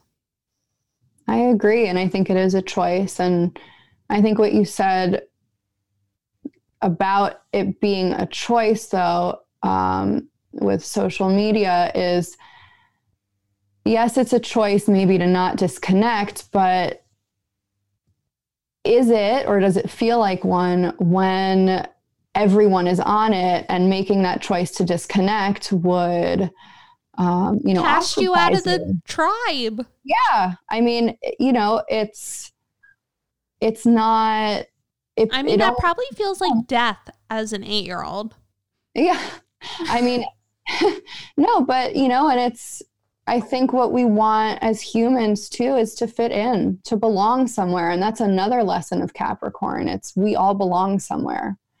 Um, and we all do have a purpose, and finding it could take a lifetime. And it's not about actually finding it and reaching that place, it's just about journeying to get there and not giving up in that sense. But yeah, I mean, you know, when when the only other option to not do something is to be ostracized for it or to be marginalized or as you said to be cast out um, of a support system or, you know, a safety network of other people, it it's not really a choice. Uh, you know, it's it's it becomes almost impossible because why would you want to do that to yourself? Even if even if it's uncomfortable to stay there it makes me think of mean girls the movie. Yes. When you know she hates lindsay lohan's character hates being friends with um, rachel mcadams but it's better to be in like in the in crowd than it is to to be out of it and to kind of just take that. And i think that that's a great lesson. I mean i i'm laughing that i'm making mean girls this deep. I mean i think it is. Um, it's based on a really interesting book queen bees and wannabes if anyone's interested. But yeah, I think it's a, a lesson for humanity too, though, about the struggles we face um, day to day in the connection and disconnection of the Cancer Capricorn archetype opposition. Ooh, this is all so interesting. I love it. I could talk about this stuff all day, every day. Me too. It's so much fun when you have somebody who like knows all the language and has such interesting ideas. Oh, and and I love being prompted by you and all your input. Um, I almost I almost want to say we should talk more, like maybe not on a podcast, but just to talk. Yes, anytime. Oh my god, I am available. Okay, but I cut you off before and we went on a tangent. So what have you learned through having a business with tarot? And then also, or is it just tarot or is it like intuitive things? So, or tell us more. And then also, how did you find tarot and whatever also modalities that you're going to tell us about? And then, and also, what are your goals to, or like, what are your hopes to like grow into with it? Okay, so Sacred Mirrors is I I've started out reading tarot um, since I'm in the very beginning of my business, and you know you have to root somewhere. You have to start somewhere. Um, there has to be a seed that grows. You can't just start as this great big oak. Um, so I do intuitively read tarot, but the way my business is growing and kind of tied into my goals is that my offerings utilize tarot, but they're not solely dependent or based on tarot. So it's using tarot, astrology.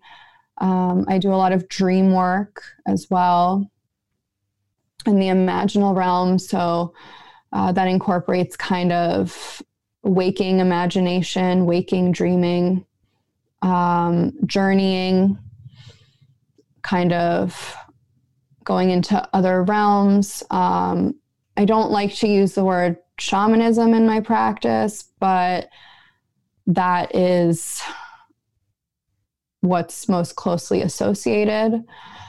And using other modalities, my other skill set. Um, I'm a Reiki master, I'm a certified yoga teacher, I've done apprenticeships in aromatherapy. Um,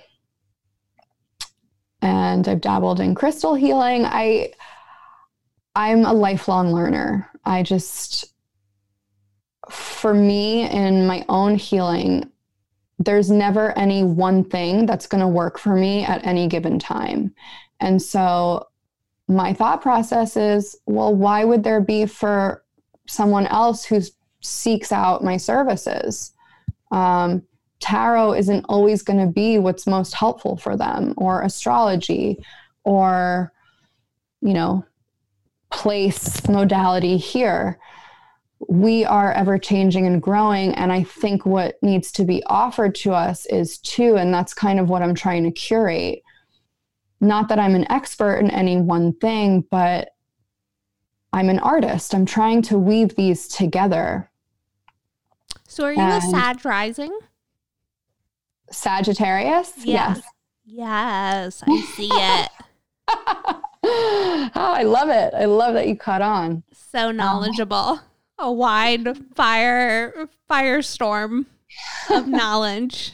Yeah, and then my Gemini moon just makes me. I oh my god, yes, I, I see just, it. and my Mars is in Gemini too. So, ooh, so feisty. My activity is, it's hard to be at rest. I mean, it gives but, you like such a wide range of skills. Yes, no, definitely. And I, you know, I only really go into depth of the things that really resonate with me. And at the time, um, my hope is that my business isn't grows into not just being a tarot business or astrology. My pillars are storytelling, archetypes, and symbolism. And so anything, any modality in which these can be expressed, which is almost anything. I mean, you could express those modalities in you know being an engineer making cars i it there's no i happen to just be drawn to the more esoteric um, practices but these can be explored in any practice. And so offering sessions um, and then eventually my goal is to teach but that's probably a while away. Um, you doesn't know, it, seem like it well, I think it takes a lot to truly to to hold that responsibility of teaching. And you know while i've been working with people for 5 or so years um I I've only started my business less than a year ago. And I think the journey again this is the capricorn that you know it just it takes time. I may not want it to and i may want to actualize and manifest all these ideas and things that call to me but especially with this emperor year i think really getting in alignment and getting clear on what i have the authority and what I have the space to hold and the weight of the responsibility of doing these things and not taking that lightly um, is is important for me right now in my practice. So just continuing to work with people, learn from them. I I learn so much. Um, I'm learning so much right now talking with you. I learn so much from my interactions with my clients. Uh, sometimes I feel like I learn more from them than I'm I'm able to give them. Um, and when I was teaching yoga, I I studied I studied the practice of yoga. My daily practice was for my clients.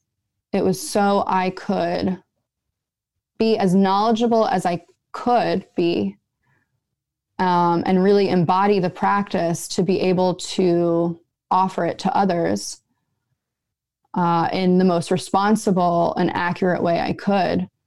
And I taught for myself because teaching was a way for me to express all that I'd accumulated and a way for me to really express myself, my experience, and share with others. And so I feel like that has trickled into my business now, which is the same thing that I I study and I learn for my clients, for the people who may benefit from my work. And I teach or I give sessions really for myself. So it's a beautiful interaction, I think um, that may seem counterintuitive, but that's kind of just how it manifests for me. No, I love that. I mean, I totally think we grow through other people, like bumping up against other people. I was listening to something about like back in the day, we would distance ourselves, or like a monk would like go into a monastery and be like not of the world. Mm. But you can kind of only grow so much through that because then you're not being reflected back with like who you are through interactions So when we're able to like be in the world, we end up like growing so much through our interactions and our relationships because we're being, you know, reflected back all the time with who we are. Absolutely. I that's so on point and I I try to embody that. I I do. I think that we are reflected back through everything, which is part of why I named my business Sacred Mirrors. I think everything is a sacred mirror which reflects us back to it. Um, but I also think that we do. We need to connect with our body. We need to connect with ourselves, not abandon it or try to transcend it. It, you know, the actualization is not in going above or transcending our body or our physical form, it's embracing it. Yes and maybe that's all that the you know my earthy stellium. No it's so hard to do that. That's such a big lesson. It is. Really accepting ourselves. Yeah.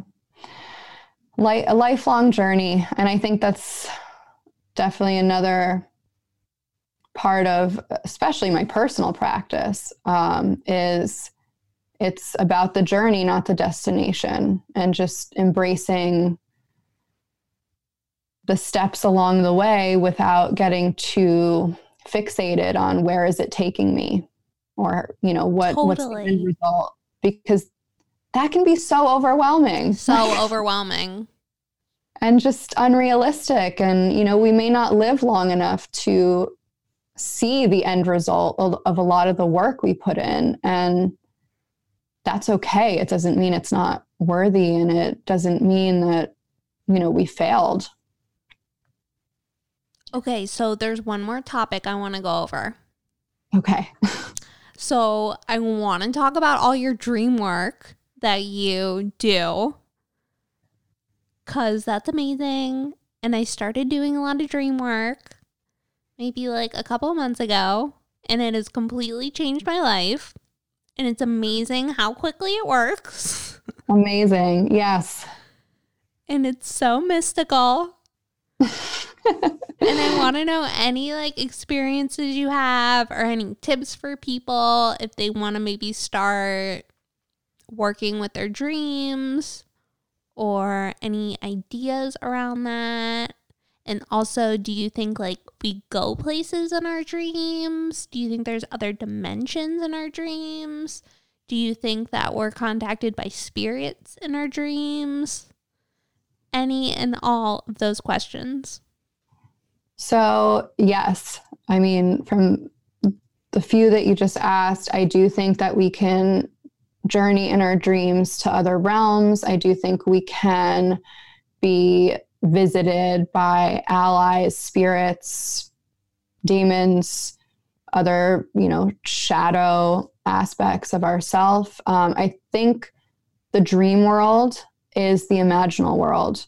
And it is a, a layer, a realm where archetypes, symbolisms, where these things exist and they have their own form. They exist separate from us. We don't create a dream into being. We don't create a story or an archetype. These things exist without us. Um, and so we are in equal relationship to them. We are not controlling them. Um, it is like any other relationship with a spouse, um, with a friend, with a parent, with an animal uh, there's no ownership. It, it should be in a healthy exchange, it should be of equal power dynamic. And I think that we can enter this realm, we enter it in dreams, whether we remember our dreams or not, or work with them. And we can also enter them in guided visualizations in, you know, waking life um, or even when we daydream, there's a lot of different ways we can access this place. And I think specifically in nighttime dreaming, um, when a, a practice that and I don't do this every day, and I don't think it's necessary to do every day, but keeping a dream journal has been very helpful to me. And this doesn't have to be super intricate or long or complex. Um, I do have a physical dream journal that I keep, but it's not always by my bed. And you know, I live with a partner who sleeps in the same bed as me, and sometimes I'm not going to turn on the light in order for me to write. So sometimes what I do first thing when I wake up is I open my phone and in a notes app, I just I just start writing. I write sometimes I only write down words. I had a dream within the past week and by the time I got to documenting it, all I remembered was sharks. Sharks mm. in the ocean chasing me that's all I remembered. And that's enough to work with. I mean, obviously, the more information you have, um, the more you can do with it. But just having something as simple as that is enough to work with and start to contemplate. Well, and and not rush to like you know the internet and be like, what does dreaming of sharks mean? that can be fun to do. But before you do that, just examining how do I feel about sharks? What does this symbolism mean to me? What, even if I don't remember how I felt in the dream, what would I feel like right now being chased by sharks? And these are things that they're sending a message to us. And I think just recognizing that is the first step to working with it. You don't have to work further with it. Um, like anything else, like any other skill, it's a skill and it needs to be practiced and it needs to be worked on and it takes time. And so, even just acknowledging it, I think, is really powerful. And it helps us reconnect with this inner imaginarium, this mythopoetic place where these things exist and being able to meet them there helps us bring it into the physical reality that we experience. Um, dream work is not separate from physical work, from the sensory experience. It is very much dependent on our senses and our physical body. Mm, it makes me think of Capricorn again. You're like, everything's Capricorn. it's so true, though. Um, Especially in your second house, with it being like all about senses with Taurus. Yeah, I it can be. I mean, again, my second house is Capricorn. So while there is loose affiliation with just the general zodiacal um, Taurus, it, yeah, no, but I, I see what you're saying. And totally, I, I can also see the Capricorn in the sense of, you know, the marrying of that, that deep imaginal realm with our body the deep imaginal realm being Cancer and the body being more Capricorn of our senses of the physical world. Mm-hmm. I love how you said they're, that they're not separate, and that the the the waking life and the nighttime life are not separate. Yeah, no, they're. I mean, they're really not. Like they're different layers, yes, but they're not complete separate entities. You don't have to leave your body to experience and embody the dream world. Um, it, I, I, think that's a misconception in working with dreams. Um, and one that's not really helpful to us being able to learn from their messages. Have you ever done yoga nidra? I have, and um, it it's definitely an interesting experience. Um, that is a way of accessing the imaginal realm as well. It is a meditative. So is you know hypnosis. Um, there's a lot of ways in which we access this realm. It's what, what's your different experience? modalities, right? Yeah, absolutely. And, you know, maybe even different layers within that realm.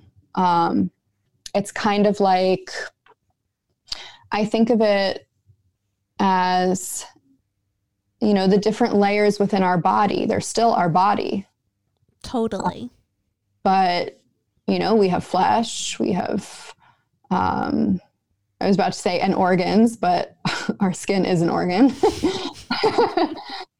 I, yeah, anatomy is not my strong suit for anyone who's listening who it might be. Um, but just the point I'm trying to make is, you know, everything is interconnected anyway. We are all, you know, the 7 billion or so people are one face of source or God. We're only one part of this greater cosmic soul.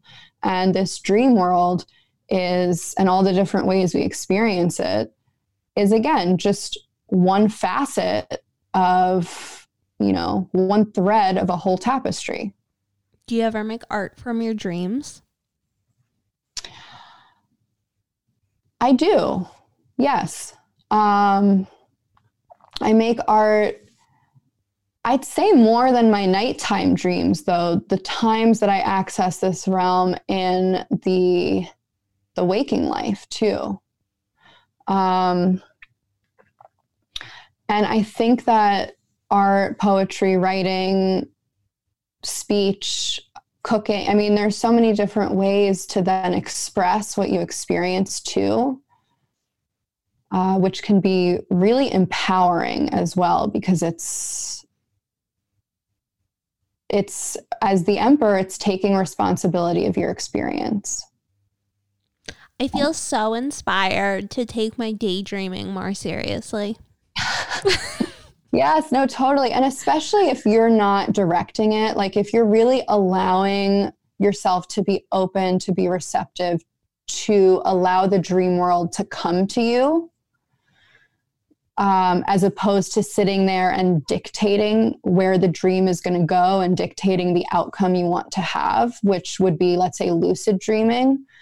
Um, you can get a lot of potent messages that extend beyond the ego of you know when you're trying to really direct something when you're just allowing it to come Do you think that's the same thing as like the Akashic records?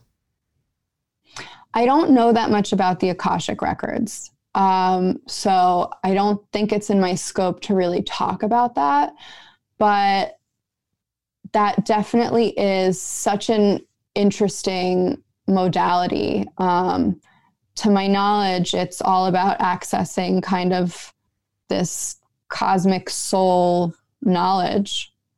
Um, and so I do think it's possible that that is, you know, another form of the imaginal realm. But I don't know because I don't know that much about it. Um, but it's definitely something that could be interesting to you know look more into and explore with Totally.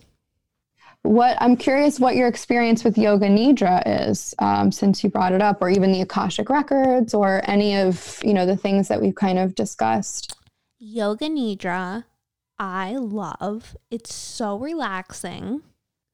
And I feel like I just astral travel like everywhere. One time I felt like I turned into a bird. oh wow And then I had like, I like opened my eyes and then I had this like feather on my mat. no way. And it was probably like on my clothes or something and like just like came in with me, but it was still very spooky dooky. that's definitely some type of symbol though speaking to you. Totally.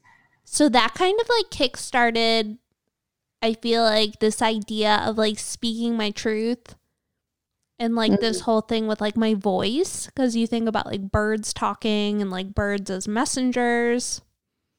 So, I mean, I, I totally think like daydreaming is just as powerful as nighttime dreaming. I don't know why like I'm not really like putting them I never really like linked them together in my mind, but now that we're like exploring it, I totally agree with you. Um and I find it I find like I have an extremely active imagination, so it's not it's not hard for me to kind of let myself go there. It almost like like it's so easy that it almost feels like a little bit of anxiety like when you start feeling like you're leaving your body. Mm. Um like that idea like oh you're floating away and you're floating Yeah. above the studio and you're floating over mountains and I'm like oh I'm I'm gone. But you're using your body to do that journey. And so, in that sense, you are the whole time doing that still connected to your body. Totally. And that and that almost makes it so weird. Like what is going on?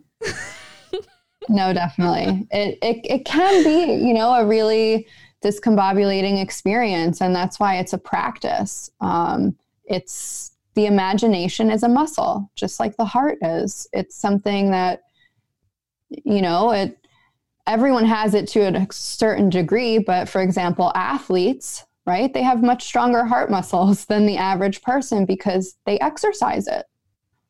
Totally. Um, and I think the same thing is true when, you know, especially doing dream work or even work within storytelling archetypes, symbolism, these all exist in the same realm. And the more you work with them, the stronger that muscle of imagination becomes for you. And, you know, the more you can gain from it. So it's just a practice. And again, I think, you know, for some people it comes easier than to others. We're, you know, we all are born with different, with a different starting point. Um, fortunately and unfortunately, because it's that whole, you know, equality. Um, but yeah, so the Akashic records, I don't really know anything about them either, except like what I've listened to other people talk about. And I kind of like had this idea of is it just imagination? mm, And in the rare time I sat my little ass down to meditate and I was like, let me explore this. And I was like, maybe something will come to me. And it was during this past Scorpio season and Mercury was retrograde. And I feel like immediately it was like, oh, you're open to this? Okay. And I like got this picture in my mind where I was swimming like really, really, really far down into the ocean. And I found like this treasure treasure chest. And I opened it up and there was this book. And I took it out and it was kind of just like all of this light. Like, wow, that sounds very Akashic Records. right? Yes. I mean, from, you know, the little I know about it, that, wow. and it and then I like swam up to the top because I was like I can't breathe. And that was it. But I was kind of like, wow, that was intense. And I I think it's just like it's also like thinking about imagination, there's such a source of like discipline of the body. Like Hmm. whether it's to like sit down to meditate takes discipline to just like allow yourself to imagine. Yeah. and then also like it takes discipline to create from your imagination. Like a lot of times I think of the emperor as the artist. So like hmm, really sh- yeah, like really showing up to your desk every day to like draw or paint or whatever your practice is. Like even if you don't really feel like doing it or the inspiration isn't there yet, like showing up to allow the inspiration to come. So I don't know, I think they're like so closely tied together. I mean, I guess I think again about the Capricorn Cancer. Like it's also like this imagination realm, but then like creating the structure for it to like really be allowed in. Uh, oh my God. Yes. Yes. Totally. Right? Because if I never sat down, I would have never even thought of that. Definitely. And and allowing yourself to, you know, not everything you create has to be a masterpiece. I mean, yes, that is so big. Like, like getting past getting past that. Yes. Because I think like God likes us to create. I know that sounds like kind of silly, but I really believe that. Like I think he's like I think he like loves our creations. I would totally agree. I mean, I think just even biologically with, you know, the fundamental purpose of our existence is uh, biologically speaking to procreate to gift our dna and the lessons we've learned that are now embodied in our dna to the next generation. I totally agree. Yeah whether that whatever that is you're creating. Yeah. And so absolutely and i mean even you know in a collective community way everything we're creating it's a lot of these systems are they're going to outlive us or you know as i said before we may not see the finished product. And but we're not just creating for ourselves. We're creating for the collective. We're creating for the community. Yes. Oh my god that's the emperor libra thing again. Yeah, totally can be. Especially with Libra, the you know, the air signs in general are relational signs. They need other people more so than the other signs. They need that aspect of reflection to be seen the way air needs form to be seen. Oh my God. I didn't even think about that. And so, as an air sign, um, solar air sign, I, yeah, it's it's it's important. Definitely an important um, thing for me personally, but I think just in general. Look how much power you have. Oh my God. All of that Capricorn that you can like manifest all of these amazing ideas that you have. Oh, Anna, thank you so much. I'm so grateful. And again, you know, this is, I am totally in belief that it is you kind of excavating a lot of these things within me. Oh, it's sincerely my pleasure and my duty. um, and yeah, I feel like you've enriched me so much, and I have so much to, you know, continue to think about and explore and I feel really enlivened uh, by this conversation with you. So I'm super grateful. Oh my God. Thank you so much for coming on and talking with me and sharing all of your beautiful wisdom. Thank it you for having amazing. me. Can you tell everyone where they can find you and what services you offer? I know you already like kind of touched on it, but Sure. So on Instagram, I am sacred.mirrors. And um, I also have a YouTube channel, which I just recently started. So there's not too much on there yet. Uh, but I have, I do like monthly readings. Um, and then uh, for all the zodiac signs. And then I also do kind of educational content. Right now, I'm focusing on the tarot and the emperor card for the emperor year. And then my website is sacredmirrors.co. And I offer some written audio offerings as well as sessions, virtual sessions. Um, again, these are within the themes of storytelling archetypes and symbols and exploring those through primarily tarot, astrology, dream work and I'm integrating journeying into it as well.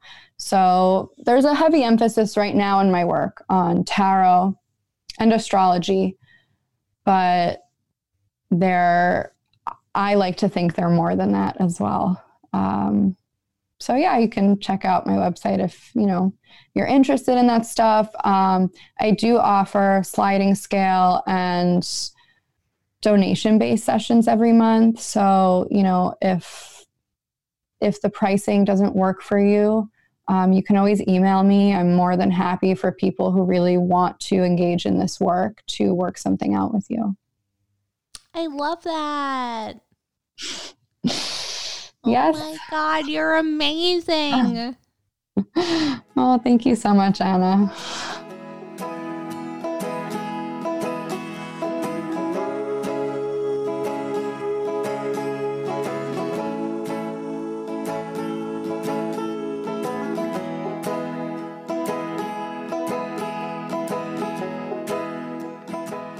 Okay, how much did you guys love freedom? I know you did. Connect with her, sacred.mirrors on Instagram. Book a reading with her on her website, sacredmirrors.co. And if you enjoyed this podcast, it would mean so much to me if you could rate and review it. Give it five stars. It only takes a minute. And I love your booty. I couldn't help it. That just rhymed and was so cute. You know it was cute. All right, guys, I really, really am sending you so much love and so much peace because who doesn't need more peace in their life? And that's it. Oh, wait, I always forget. Our song of the day is by Caamp. So C A A M P, two A's for a wild ride there. So Caamp is the band, and the song is called So Long Honey. Wasn't that lovely? So nice. All right, guys. Um, I think that's it. If you want to connect with me on Instagram, you can find me at Blind Love Radio, and I would love to hear from you.